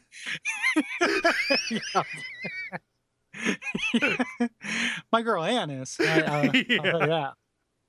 Oh. Okay, I just wanted to make sure. the um I, I would say like and what's kind of interesting is like most of the the characters are not very interesting most of the ladies Mhm. um but there are some weird little wrinkles Yeah. like anne who was the one i chose because she was the mechanic like donatello of the group um she's like she is non-religious but still goes to church Mhm. and if you go talk to her in church she's like this is boring and stupid right and you're like yep and then she likes you more because Yeah. you guys are make you know and then uh the bartender lady um eve is really interesting because she uh one she you know nobody knows about her parents her father is a hunter who lives out in the mountain Hmm. and she's really worried about him but never talks about him and then her uh if you come home and go to sleep with her her happiness goes down so oh like wow, it's, it's, like weird Jack. like she yeah like she wants exactly she wants you to stay keep your distance Hmm. And stuff so that's like pretty interesting it's just it's so obscured by bad yeah, so translation that hidden like behind that. Like, so when I say like, oh, I couldn't have any more, you know, I couldn't have any less interest in this. Like, it's just it, like it's the execution. Like, I don't mind the idea of a social component in a game, right? Like the Mhm. Persona games I play, that's that's interesting to me. Like Danganronpa, that's a series that I'm playing through right now, and like that is a way to get interesting stories out of these people who, let's face it, aren't going to be around for very long given the way those games Right. work right? Like that like that's pretty cool and i'm not opposed to this kind of mechanic even though a lot of that is just you know get these numbers up. Like here it's just it's it's so tertiary to the experience or you know what i'm interested in. Yeah. Yeah for sure. Yeah. so um yeah and that's that's pretty much ladies like in this game. Like Mhm. you you get the happiness of enough you marry them by handing them a feather. Um the marriage you know ceremony is really really quick. And then they live in your house and tell you to do things that you don't have to do. Like just like make sure you bring the dog in. Um you know make sure uh we do this. The only thing you have to do is remember your anniversary right. um, and give them things. And then when there are festivals and the like, um, you need to make sure that like you choose them and dance with them, even though you can dance with other people. yeah. Like you can get all five girls up to maximum romance, and that's how you get the maximum score in the game. Yeah. is by choosing to marry one girl, but you could have had any of them. so yeah the, the the biggest single relationship dip i saw was going to the going to the star festival like the christmas yes, pageant with somebody who is not your wife like that's the that's the biggest hit that i've seen yeah. And interestingly enough, um, your wife can leave you. If Mhm. you don't keep her happy enough, um, and all you do is just go talk to them, and then they like you again. yeah and, But it's, it- the, and it's it's the biggest happiness boost in the game when they come back Yeah. Yeah. Which again is like kind of sweet, but just Mhm. like botched and oversimplified to the the point of meaninglessness mm-hmm. in a way. I don't know, like it, it's it's the kind of thing that could have been really kind of uh, papered over, I guess, with some better text. Mhm. To, Yeah. to my mind, right? Like, I mean, the mechanics are always going to be simple, but um, if it was made more engaging and more scrutable, then you know, yeah, Yep, yep. I would, I would, I would think so. And that that's pretty much them. And then eventually, you know, you just have a kid because the happiness is high enough. Mhm. Like the kids just happen, um, and you don't have to do anything with a kid. You just have it. Yeah. And then you have a choice. You have a, cho- a choice to be there at the birth. But if you do, it happens in the morning. If you do, you have to skew all your or eschew all your chores. oh man, So the guide, the really mercenary guide says, "Don't go, don't go to the birth. Just give her enough eggs to make up for it, and I love this get guy. back to farming." I love the, I love the guide too. The guide also says like you never have to talk to your kid, you never have to pick him up, you never have to. Yeah, like, it's useless. yeah. Mm-hmm. yeah. And so that's is is that Harvest Moon? Um, a little bit. Let's talk about the festivals Yeah, let's do that. a little bit, and then and then we'll do that. And those are pretty quick, actually. Mhm. Um, these holidays, just because they are semi-important, and the game like eventually would do better at this, but they want you to have this connection with this town. And part of the Mhm. reason is they do. Uh, they have these holidays, Mhm. and uh, someone will tell you that the next day is a holiday, or it'll end up on your calendar, and you can go participate in these. Yeah. So in spring you have a New Year's festival, although you don't get that in your first go. Like Mhm. that's only in year two. Uh, there and that's there's really not much that happens there, at least in my experience. Like it's pretty solemn. hmm Yeah. Yeah. Uh, the flower festival. Um, this is like a big dance. Um, and kind of the biggest thing here. This is where you get a good sense of who all the ladies are. Yes. Um, and you're given an opportunity to waste a lot of money on perfume. Yeah, it's it's a it's a low impact gift in a way that like again that game maker feeling like it made me feel like someone just didn't carry a, a one somewhere and it was supposed to have a way bigger impact Yeah. Based on the economic cost of buying perfume But I like the idea of the festival introducing the, the you know the romance kind of option, right? Like you see these people all over town, and you can you know talk to them and get a sense for who they are. But here's where it's really like this is the opportunity because you can pick who you want to dance with at the end too. yeah and even though like it is kind of you know there's no all the girls will be into you if you just talk to them like that's you know it's it's it's a buyer's market um so it is very simplified but it, it, it does kind of kind of work with that uh summer has no no holidays Mhm. um fall um you have the harvest festival Yep. which is interesting because it is the big eating festival It's Thanksgiving. Uh, it's thanksgiving even though it's confusing because there's a thanksgiving later which is not thanksgiving yep. um, Harvest Festival. And the coolest part about this is you are expected to bring food Mhm. for them to put in a big pot. Um, you want to bring, I want to say it's like a, a flower or like a high value berry thing or something, and it will give you a power berry. But you can dig up a mole from your yard and bring it, and then the guy, the you know the guy in town who makes the food just puts it into a stew and then eats it. so you just throw a live mole in there, and it's like I did my part. That's my chores. Just walk away. Are you happy? Are you Yeah. happy? Yeah, savages. um, and then there's the uh, okay. Can anything significant happen, like relationship wise, happen there? I was not paying attention to it, Um, honestly. it, it might end with a dance. okay, Like a lot of them just end with a dance. yeah. Um, and then the egg festival, which oddly enough is Easter. Yes. And that one actually, there's a little game to it. It's an Yeah. Easter egg hunt. Yeah, you're you you're hunting around for colored eggs. Yep. And uh, and you want to win this if you want to max out your happiness score. Mhm. Um, Thanksgiving in this game, which happens in winter, is closer to like a Valentine's Day. Yeah, and this is Like- this is the one that all the ladies are really uh, paying attention to. Because of course, because of course they are. And this is you know this is a big happiness boost for for Mm-hmm. your lady that you're going for. Yeah. And then there's Star Night Festival, which is uh, kind of closer to a religious kind of uh, kind of sense. I got, Mhm. yeah. And uh, this is the one where uh, your relationship really swings on it. Yeah, because uh, different people go to different areas to kind of contemplate their past and hope for Mm-hmm. a better, you know, hope for for a year and con- reflect. And you want to be in the same place as your your lady love. Mhm. And you do this for about two and a half years, and then you get scored on it. Yep. So depending on how well you did all that, that's that's Harvest Moon. Mm-hmm. Yeah, so I had a good experience with this, right? Like I really got into it, and it's only by virtue of the fact that it's kind of weird for you know to do for the show that I don't have an awful lot more like notes on the actual experience of getting in there and getting into the routine. Yeah, it is. It is comforting in the way those games are. Mhm. You know, like it, it it scratches that itch of like, oh, I'm just going to do this thing perfectly, you know, and and enjoy it, and just like not have any pressure. Like, I can't oversell how cool of an idea it was to me when I was young. That like there was a Mhm. game where that was just growing things and Mhm. making, you know, rather than destroying things. Yeah. Like I'm just making happiness rather than destroying it, and growing things rather than destroying them. It's kind of funny because you were you were talking about you know, wanting this game for Christmas and talking to your mom about about uh, kind of wanting this kind of non-standard game like oh what do you do in this well you go you you set up a farm and you plant turnips okay cool i'm sorry what the Yeah. closest experience that i have to that is parappa the rapper actually Hmm. like going to my dad, you know, who wanted a list of games that I wanted uh, for Christmas, and you know, putting Parappa the Rapper and not being able to describe, you know, and get this game, which would have which would have been far more age appropriate for me at that time than what I ultimately got that Christmas, which was Resident Evil Director's Cut. Yeah. Yeah. Right? which, which which paved the way, changed your life. well, it did. Yeah, yeah. No, I know. I'm just saying, like, uh, it could have been could have been way worse. Mhm. Could have been one of those Parappa boys. Um, The um, and Parappa's great.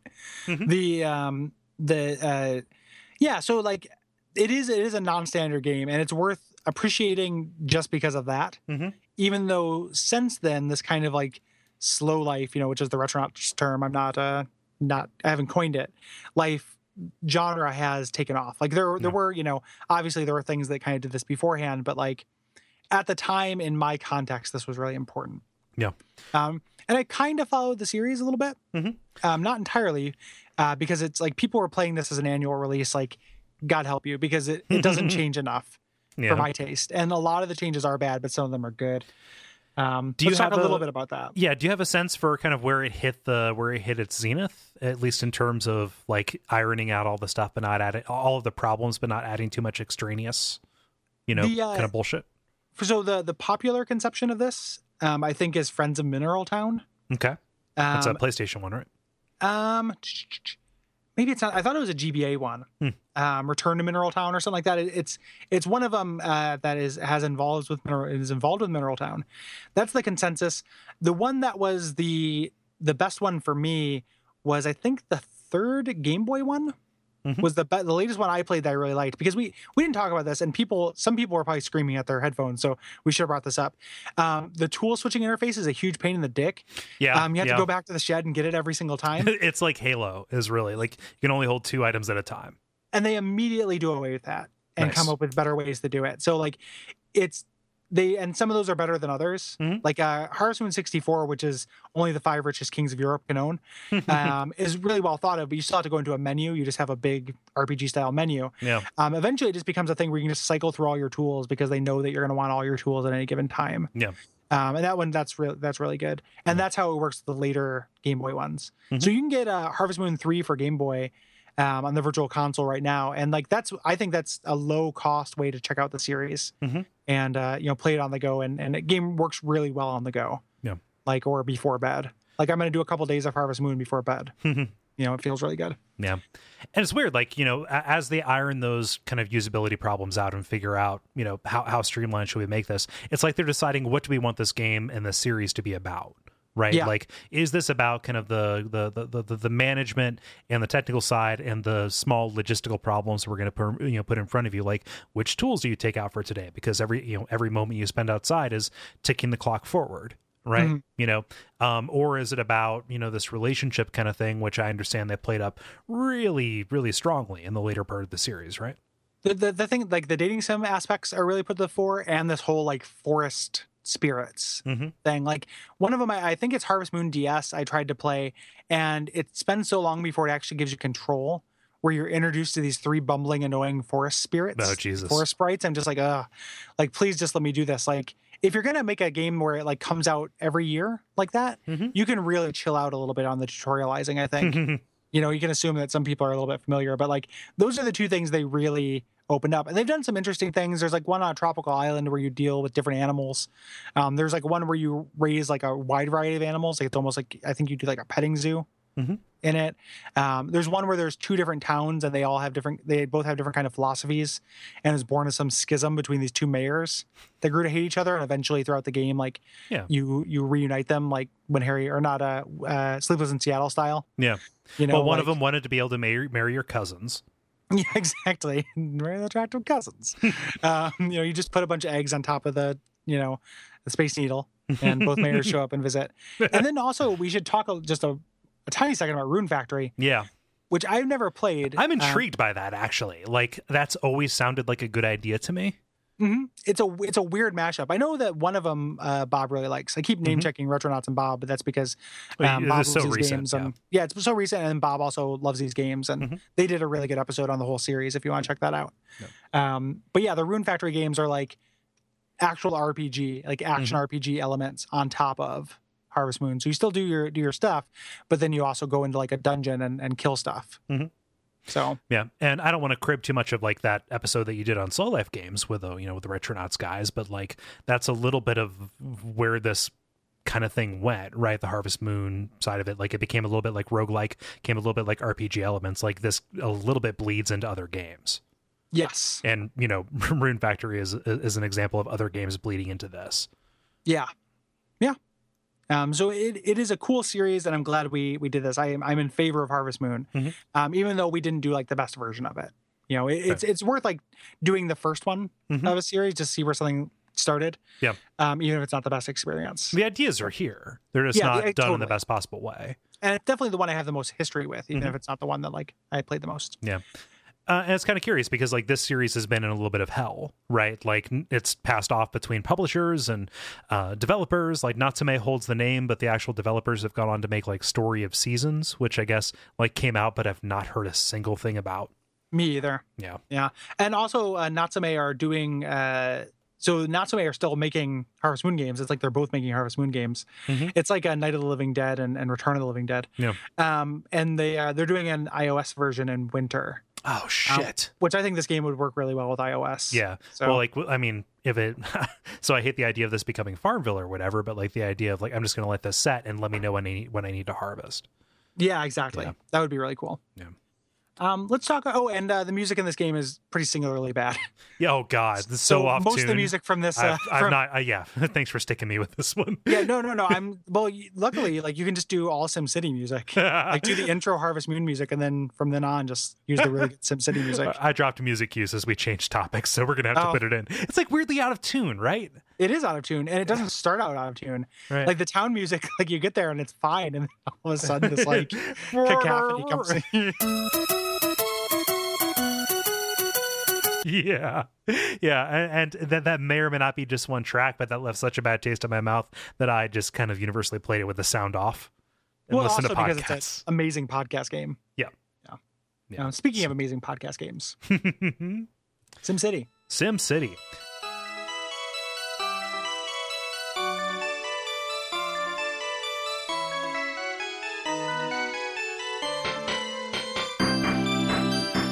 And for the second half of the episode, we're going to be talking about Sim City, which is a simulation game developed and published by Maxis for the PC in 1998.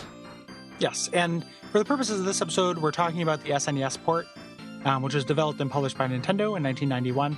Uh, part of the reason why we do this, uh, it's similar to when we did Maniac Mansion. Like, part of this, like, I mean, we played the Maniac Mansion for PC, but like, when Nintendo gets a hold of one of these things, they add good music. yes, they do. So, yeah, they they consoleize it in a really in a really awesome way, like audio and visual.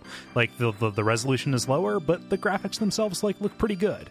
Yeah. Like the actual sprites and stuff, and the music carries over. Which, uh, boy, after the desert of the Harvest Moon section, uh, Yeah. we're just gonna throw as much of this in here, and like we're not losing very much in the in the translation, right? No. Like the port is really faithful. Like the series generalities, like it's going to sound an awful lot an awful lot like we're talking about the first iteration of SimCity, and you know there are only a couple of mechanics that act any differently. Yes. So with SimCity, if you're not familiar, um, you play as the mayor of a city, and you plan how the city is built and manages finances while trying to keep the citizens happy, um, and kind of balancing those two factors against each other, Right. uh, your income versus their happiness. Mhm. And uh, you do this on the macro scale, like you're not planting individual buildings, you're planting districts. Right. And since this is like one of the foundational games of all time, um, boy oh boy, Gary, we wandered right into my wheelhouse. Yeah, yeah. I, I like SimCity too, man. I know. this is this is a wheel wheelhouse for me too. Ooh, yeah, it's a universal wheelhouse. Like, wasn't this just added to some kind of? I feel like there are more, more and more story, like news stories of such and such game museum honored with Hall of Fame, and it's the same games over and over again. and Sim SimCity is the one that always gets in. It it, it probably should. Oh, it, like it definitely it- is. Yeah, it's up there with like as far as influential big games that we've done. Like this is top tier for us. Mhm. Like this is up there with Myst. Mhm. You know, like this this is such a big deal. Yeah. Um, as to be. I'm yeah. more making fun of those museums and not No, no, I know. I know, I know. You're not saying it shouldn't be, but like yeah, just the fact that they're probably like those museums. Mhm. it is a rare and special thing to be in that echelon. Yeah. You know, I guess is my point. Like Mhm. there aren't going to be a lot of games that are in that level. For sure. And you know, like most awesome things, this has a story about how it almost didn't come to be. Yeah. Yeah. Yes. So, uh, uh, Maxis made a game called Raid on Bungeling Bay, which is a, a comedy game title, Mhm. uh, which is a shooting game. Like, and there was a a World War. II style thing. Yeah, like you know, shooting planes, uh, raiding a bungling bay, um, and uh, Will Wright realized that the level editor for it was more fun than actually the game. Right. Actual game was. So they added complications and systems to it until it actually became like a full-on city builder. Yeah. Yeah. And initially, like this is a thing now. Like we Mhm. know we play games like this, but at the time, this was super new and weird. Yeah. Um, like publishers did not want to to publish this. They wanted it to be more arcadey. Like they wanted Yes. an end state. Yes, um, but eventually, like Maxis took a you know took a chance on it, and it was you know huge. Yeah. Um, you know, that was a really really good idea. hmm And, you know, anything that talks about cities and the way that people interact with each other is kind of going to be a little bit political. You know, like even Maxis Maxis president, uh, Jeff Braun, he came out and said, "Yeah, this totally reflects Will Wright stances on stuff like taxation, public transit, nuclear power. Like the way that it's modeled here has a little bit of a slant on it, right? While still being kind of accurate and giving you a little bit of an idea of how it fits together. This is an educational game in a weird way." and and this is not an original point so i'll, I'll disclaim this I, yeah. I, heard this on a podcast but like one of my you know most insightful things i've ever heard um, and i'm hearing it in scott sharkey's voice so maybe that was on a very old retronauts but um, is that uh, SimCity is a very liberal game. Mm-hmm. Um, you know, it is all about down with pollution, yeah. up with happiness, and everything. The Sims is a ridiculous testament to consumption. Oh yeah, that is like a very like kind of gross conservative game. Mm-hmm. Money is the goal of this, you know, the Sims. Even though like love can be, you can't have that without money mm-hmm. in that game because the things that give you love are being able to buy a toilet that sucks the shit out of you faster so you have time for love. Right. Um, you know, so like The Sims is so such a 180 politically mm-hmm. from Sim City. It's just like a really, really interesting. Like I want to know what the story is behind that. Yeah. You know, uh, yeah. uh, maybe that maybe that is just that those are Will Wright's politics. Is that like, mm-hmm. you know, mm-hmm. on the macro level we all want this, but on the micro level we secretly want this. Mm-hmm you know, which is is is a stance. It's interesting and complicated, right? Yeah. Like, you know, I think that Will Wright's politics have become a little bit of like not like a joke, but like people know that he is like super libertarian and contributes to conservative campaigns or whatever. But like the fact that those games are articulated in such drastically different ways either says like, oh, there's more to be there, there there's more here, or that it's changed over time. Yep. Yeah. Yeah. Super interesting. Mm-hmm. Um, so what's what's uh, what's the story of Kole and SimCity? Man, oh man! Like I pretty much always remember having played this game. Like my first experiences, like even before we really had a computer that could run a game like this. Um, you know, like I've talked about Commander Keen being the you know the computer game that I had at home, but I had a buddy who you know I spent like every weekend over at his house. You know, we're like we, we were that kind of friends. We're just like oh, we're like we're inseparable. And he had a computer that had Sim City on it and it you know got to the point where I was like, okay, well let's let's make sure we have a PC in my house that can run this. But even though I could get mm-hmm. them to you know make sure that we had a PC that could run it, I couldn't I couldn't get my family to buy the game, so we would like trade it back and forth. Mm. Um, and I'm talking like age like mm, seven, eight, something like that and yeah. understanding like okay well actually like being motivated to look at like what's the difference between residential and commercial like oh well commercials are mall and residentials are houses and industrials uh, you know factory kind of stuff and you want to keep them in balance like the stuff that this is trying to teach you how to optimize this taught me how to optimize that yeah. And so it was and, this incredibly foundational experience for me that like carried through. And I was like, I was a big fan of the series up until like SimCity like 3000. Mm-hmm. Yeah. Yeah. Um, I, I first played this on the SNES. I didn't have this on any of my computers growing up mm-hmm. for one reason or another. And it's it's worth noting, like this was a launch title in the United States. Yeah. For the Super Nintendo, so I got this pretty early. It wasn't one of my first games, but this might have been my third Super Nintendo game. Mm-hmm. Um, so I just played played it a lot. And for me, and this is you know may make me seem like an idiot, but like the things I like about SimCity, as the the series got more complicated, mm-hmm. I became less interested. Oh. So like for me, like this is the level of abstraction I want right. in, in a SimCity game. And then like some of the complications that came with SimCity 2000 and SimCity 4, 3000 I didn't really touch like you, but I played 4 a little bit. Um, I didn't play the the rebranded one that was supposed to be a disaster that you know nobody should play.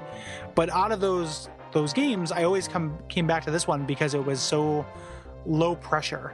Mm-hmm. Like it is simple in a way that I really like. Not in like it's as this is as complicated as I can handle, mm-hmm. but just you know I can handle more complication than that. But for the way I want to feel when I play these games, this is what I want. And and you're you're speaking specifically of stuff like water, right? Like keeping track yes. of that. Like power's enough. You know, if you're, if you're talking about what does it take to make sure that you know this particular region or this zone is viable, right? Like adding one more thing that acts a lot like power, but you know is just different enough to piss you off. Like that's a it, problem it's another thing that can go wrong. Yeah. And like the uh even down to like just visually too, mm-hmm. like the lack of visual complication that is with this version versus the kind of isometric way that you yeah. can look at things later. Like this just looks simpler to me in a way that like, oh, I'm building a perfect model. Mm-hmm. It doesn't try to be a city. It doesn't really look like one. It's just modeling a couple aspects of it mm-hmm. in a way that feels like a fun toy as opposed to like, oh, I get to like explain you know experience the grandeur of a city which like that's not really my i guess not really my thing anyway like some people are real into that like the same way like there are weirdos who are just into trains like some people are just like ooh that skyline specifically like Yeah. i can appreciate a city skyline but it's not not my thing Yeah. um and i can appreciate cities skylines but it's not my thing Yeah. What's funny is like I I love the aesthetic of the isometric SimCity games. Like to look at like a still of that. I don't know if it's the colors. I don't know if it's the fact that it looks like some kind of like weird mod 70s sci-fi book cover. Mm-hmm. you know, especially like the cover for, you know, 2000 on most of its console ports was like here's this gridded city that, that looks like a Sonic stage that has this tripod alien you know, Yeah. like looming over top of it. I love how kind of like simultaneously surreal and utopian it is. Um, and the fact that it is, you know, that, that like how forward looking it seemed to be at the time. But I'm to- totally with you. Like the top down grid, it's just easier for me to organize information that way in my head. And it, I, I feel like the like the move to isome- isometric traded usability for something that looked pretty in, Yeah. in, in a way that wasn't very satisfying to me. And then also just like the colors just became more shaded and complicated as opposed to just really popping Yeah. you know as they do here like your your your zones on top of a green field in, in simcity for the snes like just pops out in a way i appreciate and i have a lot of affection for the music Oh yeah. which is the other th- the other thing and just nostalgia which i you know i won't lie like that's part of it as well Yeah. um yeah so I, I spent a lot of time specifically with this version this is the simcity that i spent Mhm. by far the most time with uh Yeah. you know then and now Yeah. Whereas for me, it was it was it was three thousand. Um, I really didn't like four because I like that keeping track of traffic there. Uh, just became so much of a concern for me. Like I can handle water, I can handle you know like oh like you manually have to put down schools and make sure you have coverage for that. you know like different districts. But like the second you have to start like optimizing for traffic and things like that, it just really just kind of kind of bums me out. Um, Yeah. I kind of like the SimCity 2013 um technical difficulties aside i feel like this cranked that that cranked some of those problems back a little bit like it it, it really backed off of SimCity 4's complexity in a way that satisfied me and got it back to a place I was more comfortable with. But um, but I can see where people would reject it and see you know City Skyline as the Yeah. uh, as the heir apparent. and and I never I don't actually SimCity 2013 I have no personal experience with I just know it by reputation. Yeah. Um, Skyline apparently has a lot of traffic stuff going Yep. on, which for me is just that's just not why I would play these games. Mhm. Um, so what are you doing in SimCity? yeah.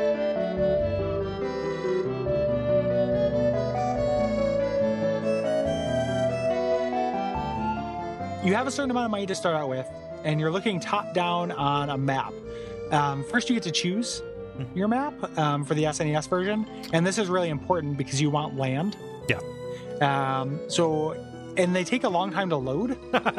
like even on an emulator, like it just takes so long to load these maps. I think it's worth like looking up a gallery online or just like typing best maps SimCity SNES into Google and just choosing one of those. It's weird. I thought it was taking so long because it was randomized.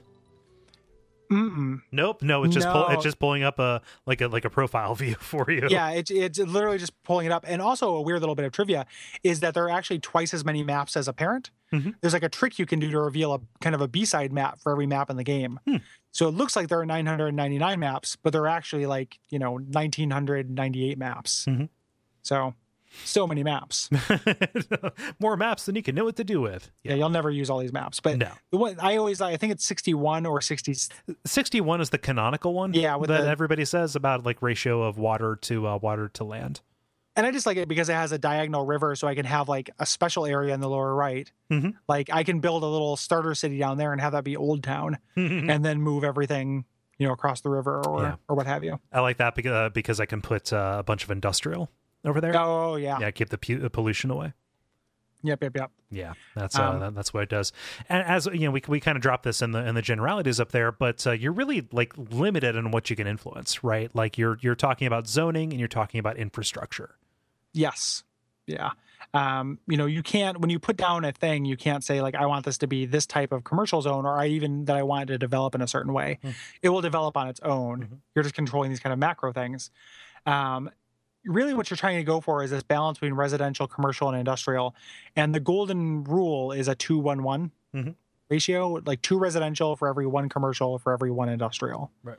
Um, you want Mhm. so and that is going to probably do your you know make your best thing but you you have to lay these out with with mindfulness because industrial zones increase pollution Mhm. to an insane degree. Like pollution is such a problem in this game. Yeah. And even like I do my best to try to fix it and it's still very difficult. Um, and then uh, commercial zones uh, change property values Right. and then also cause uh, and attract crime Right. as well. Yeah, so you have to manage kind of the proximity between all of them. hmm Yeah. In As addition, a- just your ratio. yeah, as they go along. So like everything is a compromise. It's a push and pull because if you don't, you know, like, oh, I don't want pollution in here, so let's, you know, ratchet back on industrial. Well, then all of a sudden most of your sims are unemployed. Yep, exactly. Like you need you need that stuff. Mhm. Um, the first thing you're going to build is a power plant Mhm. in any of the the games. Um, never do coal power. It's slightly cheaper, but uh, nuclear power is more expensive and produces more power and is less likely to melt down. That said, if it melts down, it's a bigger deal. well, yeah, Um, yeah. Well, but- when- when you say meltdown, like the, the, the coal factory can just explode, Yes. right? But the uh, but the when the nuclear uh, power plant explodes, it renders the surrounding countryside uninhabitable. Yes. Yeah, Yeah. for quite a while actually.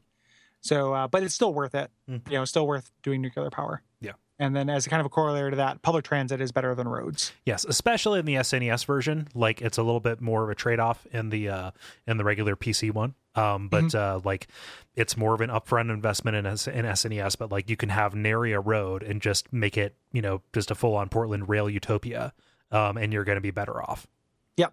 And they cost more to upkeep as well. Yeah. They just you get fewer problems. Like you're not going to have the pollution, and you're not going to have traffic. Yeah. It totally eliminates traffic. Mhm.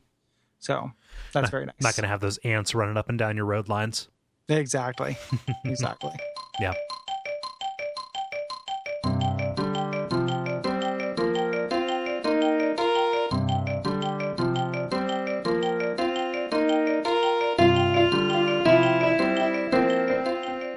Um, different zones can differentiate in, in different ways, and this is something that's frustrating about the uh, about the SNES version a little bit. Like if you lay down a residential or commercial, there's a chance it could just turn into a hospital, which doesn't do anything for your population and barely raises the uh, and barely raises the value of stuff that surrounds it. Mhm. But Yeah, again, same- you don't have control over those things. Same thing with a school and a library. Um, and your only your only control is to bull down, bullet dose it down, and try again. and just you know, no hospitals in my town. Sickton, New Sickton will never have a hospital. yeah, New Sickton. New Sickton. Motto: It's God's plan. yeah, exactly. God is my health insurance.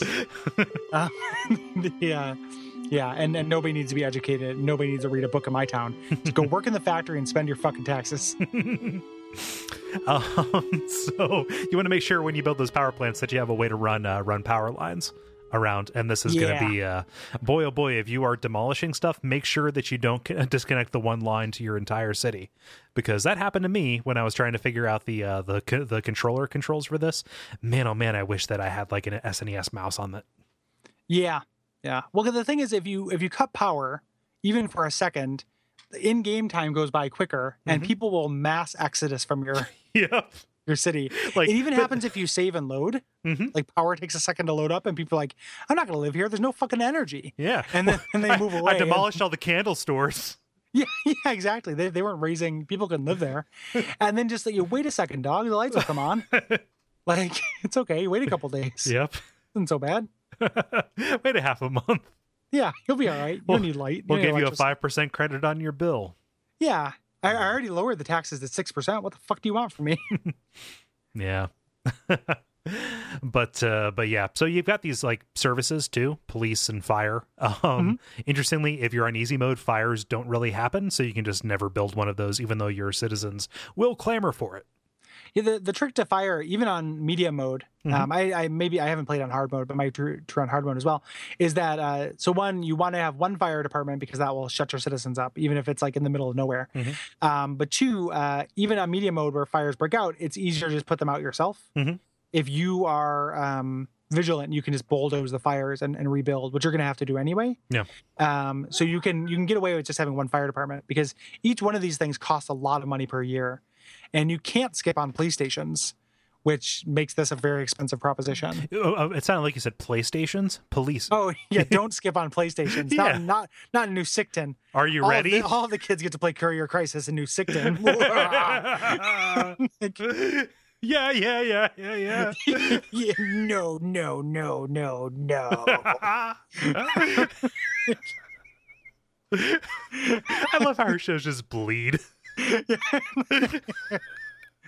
anyway, yeah, you got to have PlayStations, and it's best to have them um, in overlapping uh, coverage zones. Right. Yes. Yep. And So- that's how you're going to keep crime down. And it's expensive, but you can. Crime is a, an easy, you know, problem to solve. Yeah.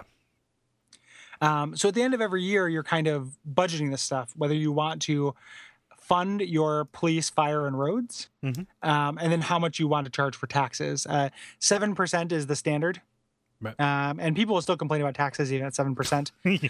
um, you know, no matter what. But you can't really skimp on those other three things because it's going to mean, you know, fires are going to break out and it's going to mean that your roads are going to get destroyed. Mhm. So you really can't skimp too much on those things as much as you might be tempted to. Yeah, and so you have to make sure that uh, that upkeep, you know, year over year, that you're not spending into, you know, what's going to, you know, what the, what that needs to draw from, right? Yes. Yeah. And so uh, the budgeting becomes much more complicated than what this kind of like line item is going to show you because you really have to, you know, when you're thinking about, okay, I need to lay down this many more zones because of demand, um, you know, think about how tenable that growth is going to be based on how much police coverage, fire coverage, et cetera, you have to put in, you have to put in on top of it. Yeah. It take it takes a, a village to raise a residential zone.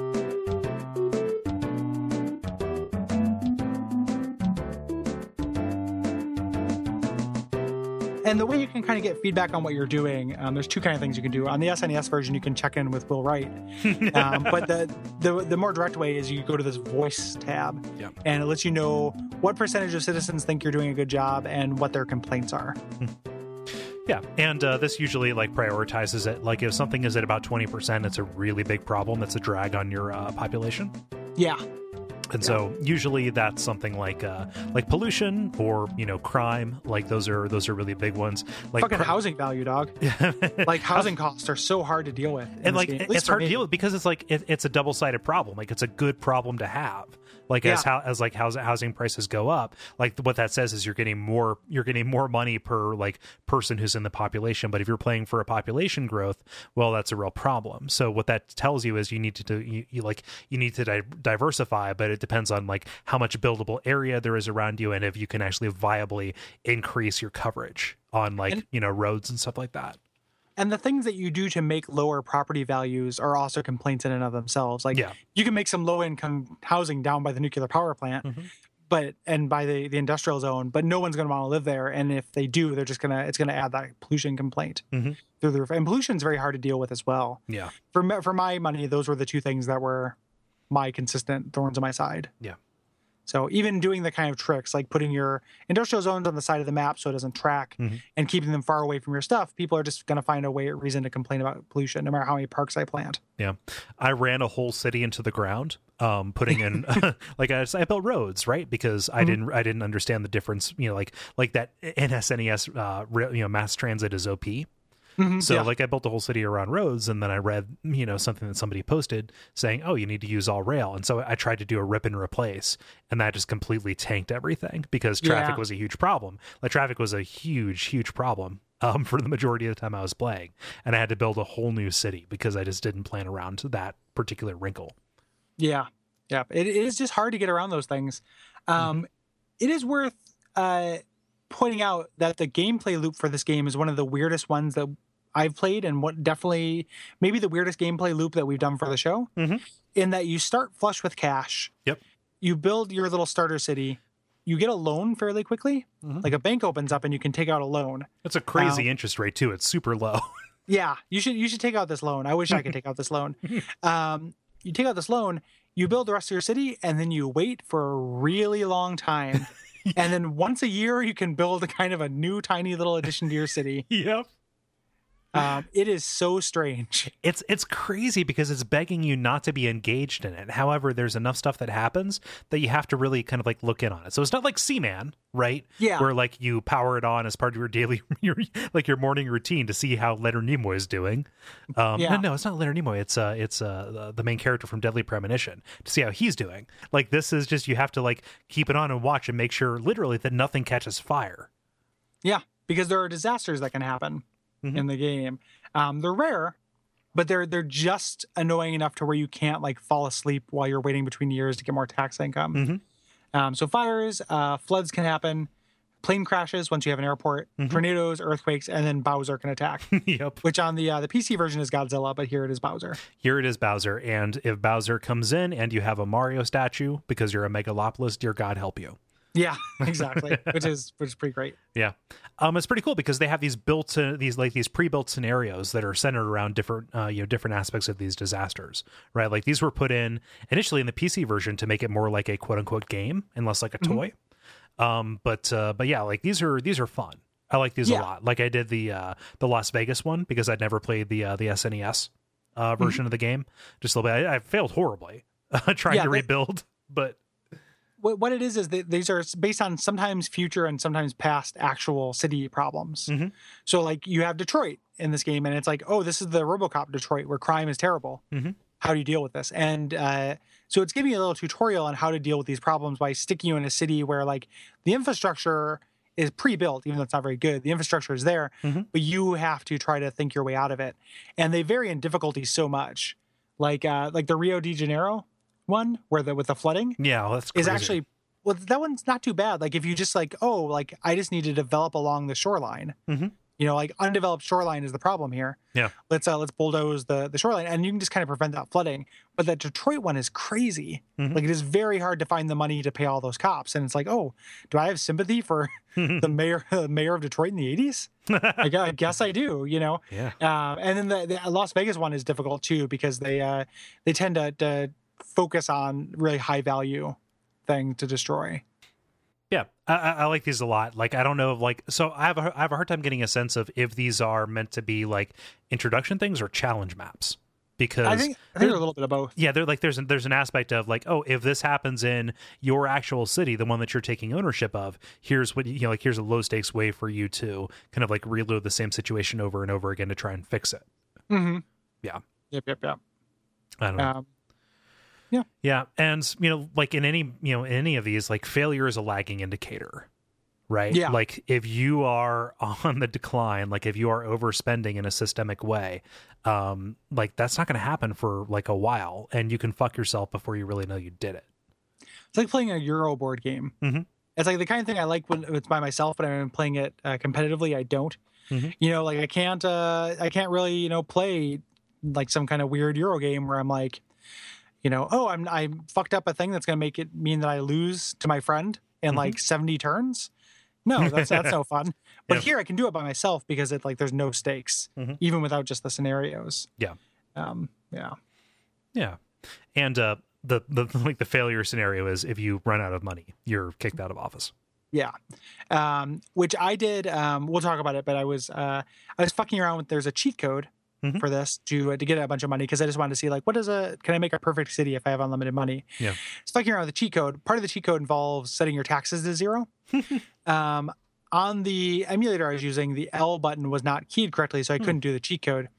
Um, but I tried it. My taxes were zero. and My population was growing. Like people were moving into my my town that had zero police. Colorado Springs up in this piece. Come on. exactly. And I was just like, yeah, everybody come to New Roarston. It's fucking chaos. like, no police, no fire, no roads, no taxes. it's Bartertown. you made Bartertown, Gary. It did make, and like my population was just like, like skyrocketing until eventually it just like, like gave me the kicked out thing.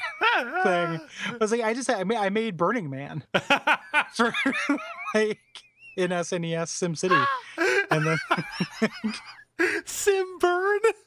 yeah. Uh, or like the the whatever, whatever it's called, like the quad or the the shed or like Burning Man is called something. The city. I guess I don't know The enough about. Burning. I don't know enough about Burning Man. The, the, the city that that the weird temporary city that is Burning Man is called Oh. like the something, No, and that's what I made. Like just no laws and everybody's there until the police shut it down. yeah. So You made the world's largest Outback Steakhouse. No rules, I- just right. I was trying to make the large, world's largest Burning Man, but I accidentally made the world's largest gathering of the Juggalos. so jokes on me, I guess. like syphilis.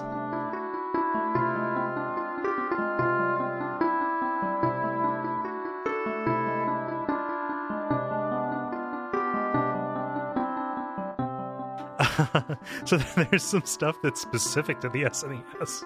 Yeah, yeah, and this stuff is really charming. Like, Yeah. this this is this is some stuff I really like. Um, first of all, there's a an easy difficulty, Mhm. like a, a practice mode with like a small island and a simple goal of getting a certain number of citizens that will teach you how to play. I had fun trying to see how much population I could get, I could get on this tiny island Yeah, because over the course of getting that thir- that thirty thousand, you really hit the limit yeah, of like how much buildable land there is. Yeah. It's a fun mode. Yeah. for sure. Um, the other cool thing, which I think is again super charming, uh, instead of ha- having an advisor like you would have in the later games, you actually have Professor Wright, who is an anime rendition of Will, Will Wright himself. Yeah, he's a real cutie. Yeah, He comes out and tells you it's not very useful. yeah, Like he, you know, he's just like people don't like pollution, build parks. And it's like, well, I built parks, doesn't matter, bud. yeah. You know, but he is he is very cute, and it's nice Mhm. to have a little avatar that's talking to you about the thing. I, I love that. The, uh, just kind of kind of a side note here. I love that the bank in the game is called the uh, the like SimCity Savings and Loan. Yeah, Like, how much of a product of its time could this be? yeah, it looks like it's going to be a a steal. Yeah. Well, no, actually, it's, it's a really good rate. Like, you're generally better doing that than not. yeah. Th- th- this- these are the kind of rates that are going to lead to the housing bubble. right? Uh, this is a grim portent of things to come. Travel back to 1991 and save us all.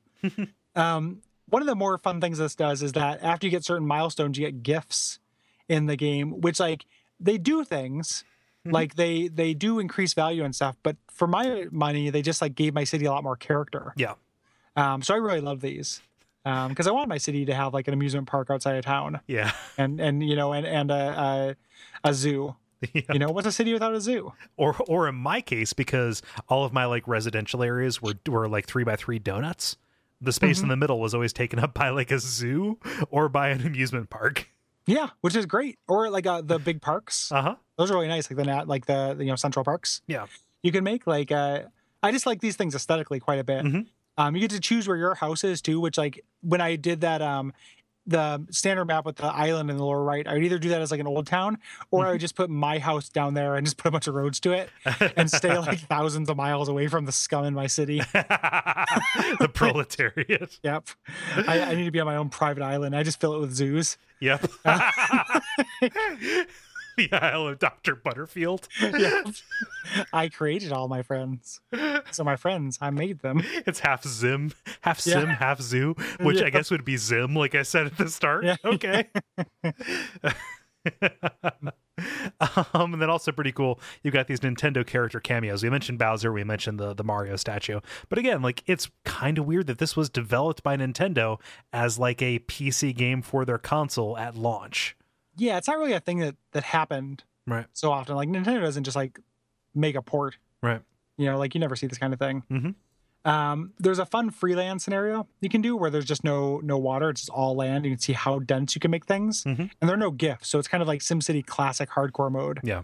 Like exactly how dense can you make this population? Mhm. Yeah, how much order can you handle?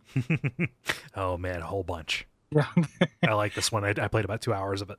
yeah, it's it's super fun. Yeah. Um, and then we talked about the music. Uh, the music depends changes depending on the season, and then also what size your city is. Yes.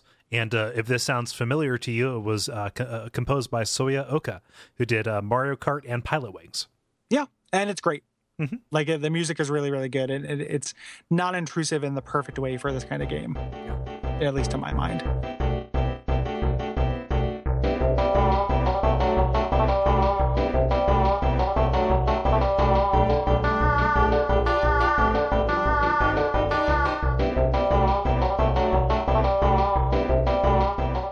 That's and that's SimCity. Mhm. Um, it's kind of hard to like. We did our best to explain it. Um, if by chance you haven't played it, like how the actual the way that it will feel playing it you know hopefully we did an okay job expressing it but you should give it a shot Yeah. because it'll feel a little different than it like if you like i mean just like the, the, the overall loop know we talked about we, we, we talked about hitting that and then like letting it wait and setting it up but there's something really satisfying about that like engineering something for like good stasis and then Mhm. accounting for disasters and externalities as they arise like that is immensely satisfying satisfying is a good rule or a good word for both these games Yeah. like as opposed like they do they are fun but it's fun like a small amount of fun tinging a large amount of like satisfaction and like the ecstasy of order Mhm. the parallel like the closest parallel to these things is the way you lay out crops being similar to how you lay out buildings Mhm. in this even though you want to make actual donuts in uh in simcity snes even though there's a competing view that a guy out there will tell you about if you Google them, I'm sure. Um, but you make these little donut things, but just kind of having looking down on a field of crops is not that different from looking down on your city Yeah. in this. And that is there's a similar feeling of just like, oh, I have taken nothing and built something orderly and productive out of it that is self-sustaining, you know, this kind of perfect machine. Mhm. And that is kind of, you know, not to get all radio labby, but kind of beautiful. Mhm. Um, No, yeah, I mean, it, it is it's very satisfying. It is. I mean, just like setting up a system is. I mean, I I empathize with that a lot as a human being. Like, just like that, that is something that drives me in my real life. And to you know dip into that in this piece of entertainment, it's like, oh, I can actually take this skill that otherwise would be you know kind of asinine or you know uh, useful depending on your view, um, and have it you know pay off in a very like you know tangible audiovisual way. Uh, Mm-hmm. You know, it's yeah, like it makes you feel good. It's it's a meritocracy simula- simulator, and it doesn't require the kind of planning it requires is different than a JRPG. Like when I was young and, and got into RPGs, the reason why I was into them is because like this wasn't testing my reflexes. I felt like it was testing my mind. Mhm. Um, and this is doing the same thing, but it's like testing a different way that I'm thinking. It's strategic rather than tactical. Mhm. You know, and that is really satisfying. Yeah. And in a way that like grand strategy games are too complicated. Like I couldn't. You could probably get that kind of thing from something like Romance of the Three Kingdoms, Yeah. but that was too much for me and too competitive. Mhm. This kind of golf version of Romance of the Three Kingdoms, where like I'm Yeah. just playing against myself, really hit the sweet spot for me. Yeah, like we're you know we're just gonna sit here for a little bit in a low pressure and in a low pressure way, think about the long term for a little while. Yeah. Like, and and that is something you know unique that I think resonated with a lot of people. Yeah. Yeah. Yeah, good good games. hmm Um, yeah, I think I'm probably. I don't know if I have anything else to say about these. Neither do I. Did you ever play any of the spinoffs, the uh, your your SimTowers and whatnot? Uh, no, because Oh. I never had all of my PCs up until I was old enough to buy my own were all cast-offs, Mhm. and they could run the original SimCity, but not the spin-offs. Yeah. And then when it came to like the SNES ports of those things, I always kind of read bad things about them. Hmm. That like the increased complication meant like things like SimTower or SimAnt, the Mhm. the SNES ports were not very good. Yeah. But I mean, I could be wrong about that. That's just what I remember thinking. I like SimTower a lot. It might as well have just been called Sim Mall Hmm. because I was looking at that kind of not, not not quite as micro as the Sims level, but like you're thinking more about like what businesses will thrive in the space and creating the creating the role for it.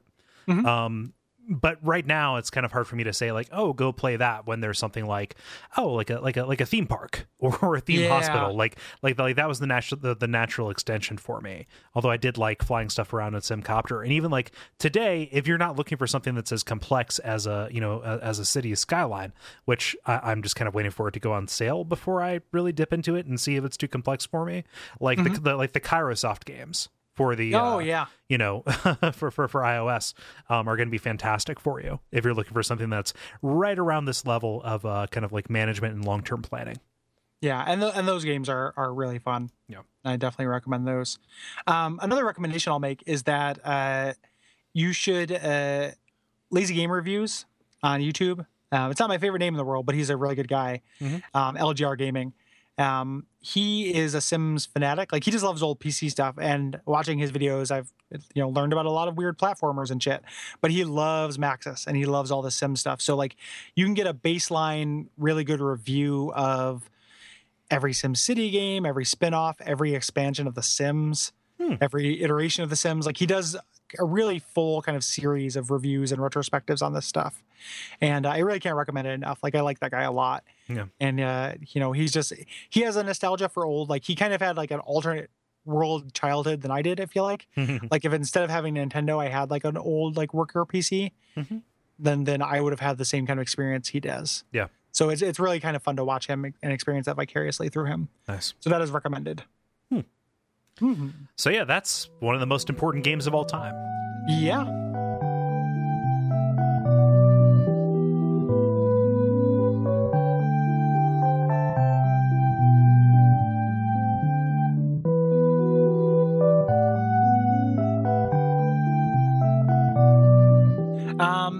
Next time, Kole? Well, next time we are doing um, Demon's Crest Yeah. or Demon Crest. I'm not sure what the uh, Demon Souls has me all messed up, Gary.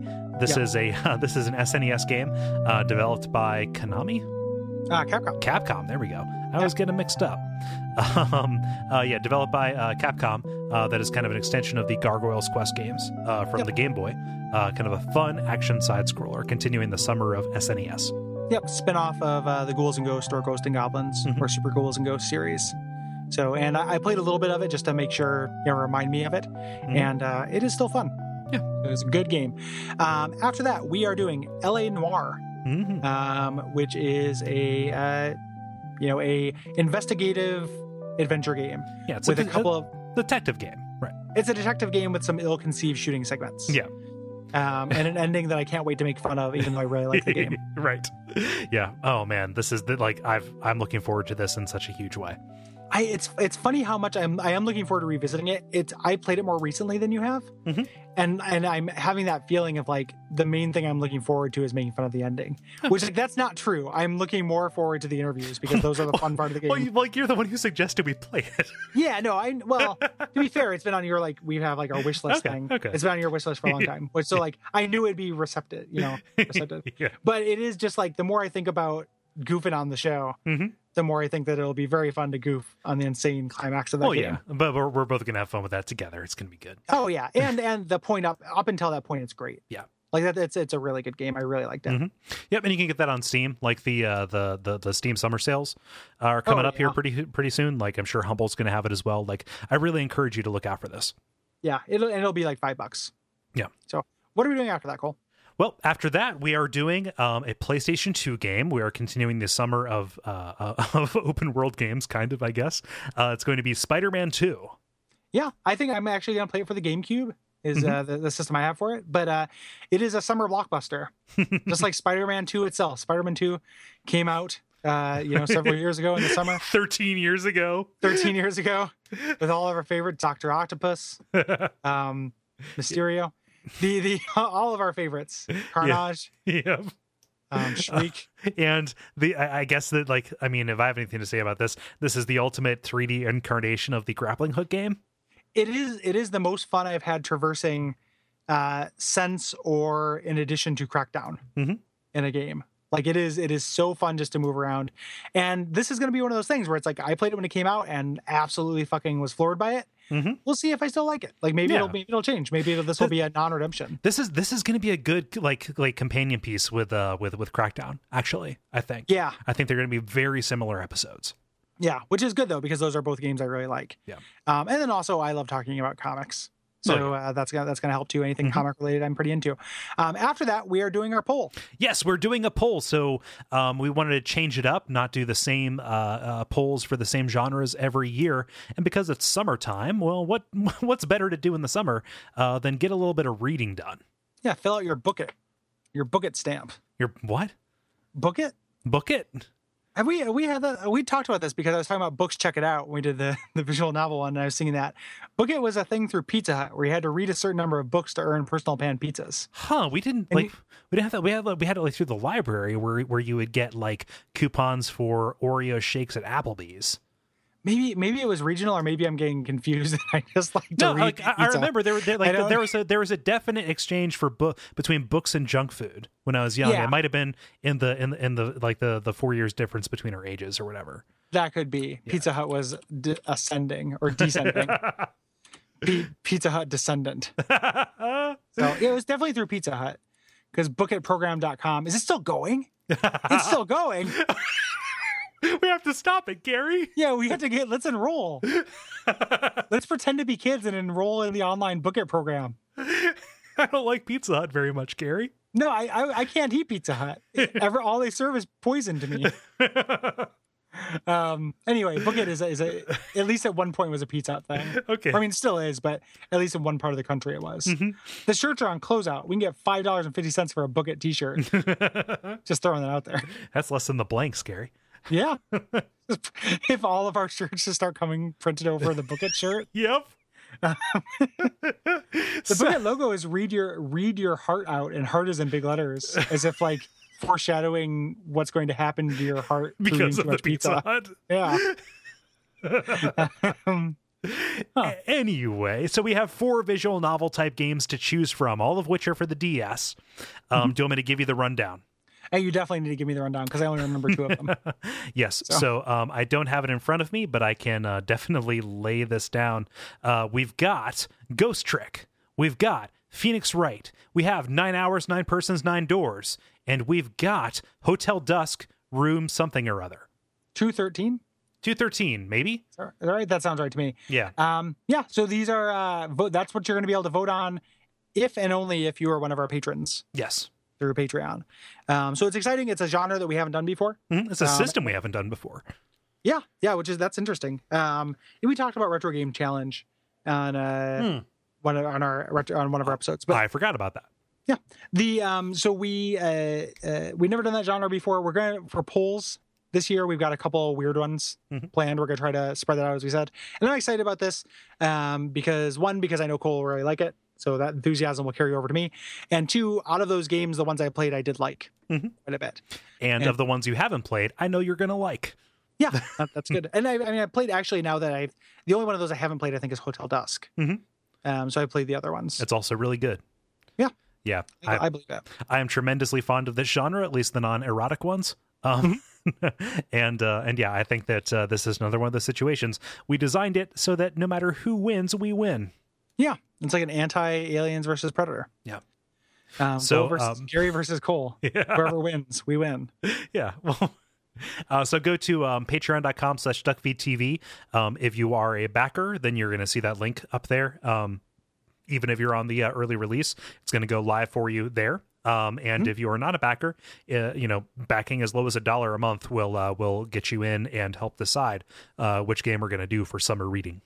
And and as always, uh, feel free to campaign to each other. Yeah, um, we don't we don't take a hand in this. Mm-hmm. So uh, telling us which one we should do doesn't help. Tell each other which ones you should vote for. Yeah. So like I've got an opinion. I know which one I want to do but I'm yeah. not going to say it. Yeah, don't yeah, don't tell me. uh, the uh, yeah, and then after that we have other stuff planned. Mm-hmm. Like we have the rest of our summer actually planned, and it's all really cool. Yeah. So um, yeah, and helping us out even just if you don't want to vote, that's a big help for us.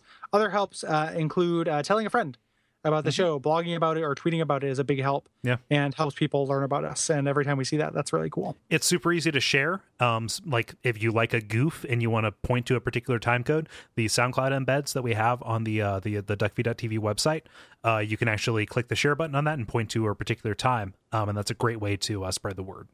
Yeah, and the word shall be spread. Another way is uh, by leaving a rating or review on iTunes. Mm-hmm. And it's been a little bit since we've we've had one, um, and it's been a little bit since we've been up in those rankings. I can't tell you, you know, much like Harvest Moon's systems, it is inscrutable how those work, but it can't yeah. hurt mm-hmm. to get uh, new ratings and reviews. Yeah. And we have some uh, conversations that are uh, going on up at the uh, facebook.com slash uh, watch out for fireballs. Uh, if you're listening to this and you want to meet up with me on uh, June the 15th, which is like the Monday after this comes out, I'm going to be at Habits Cafe in Oakley, Ohio, Cincinnati, with some guys from the level hanging out before some kind of Sony E3, E3 thing. And you can find information about that there. Yeah. And please, hammers, don't hurt him. like, please. I'm gonna have like a crew there. It's good, but for yeah. the love of God, please be cool. I, you're gonna have a crew there. I don't want to encourage anybody. I feel like I could take that crew. if it was me versus the level, I, I like my odds. I'm, uh, well, I'm just okay. throwing it out there. I'm gonna I'm gonna say this: both Dennis and David do CrossFit, and at least David does martial arts. They're oh, tougher than you think. I guess. If, I guess. Like if true. it's me, like I'm I'm a liability in that fight just because yeah. of my anxiety and stuff. I'm just thinking of like David and Dennis minus you and Ben and seeing where that ends up. And I was considering Dennis to be tough. I didn't know about David doing uh, martial arts. Uh huh. So it's always the quiet little one, I guess. yep. Yeah. Yeah. They're, they, they, they, like just, I guess what I'm saying is, you know, don't step. Yeah. yeah. I'll try not to beat up your other podcast. Um, I'll get Chris on my side we'll, we'll, form a temporary alliance. Um, yeah. Yeah. Anywho, um, don't beat up Kole, please. And uh, what else should they remember to do other than that? Uh, they should remember to not uh, zone too many industrial because otherwise people will not be able to breathe. Indeed. And Umbasa. Watch out for smokestacks.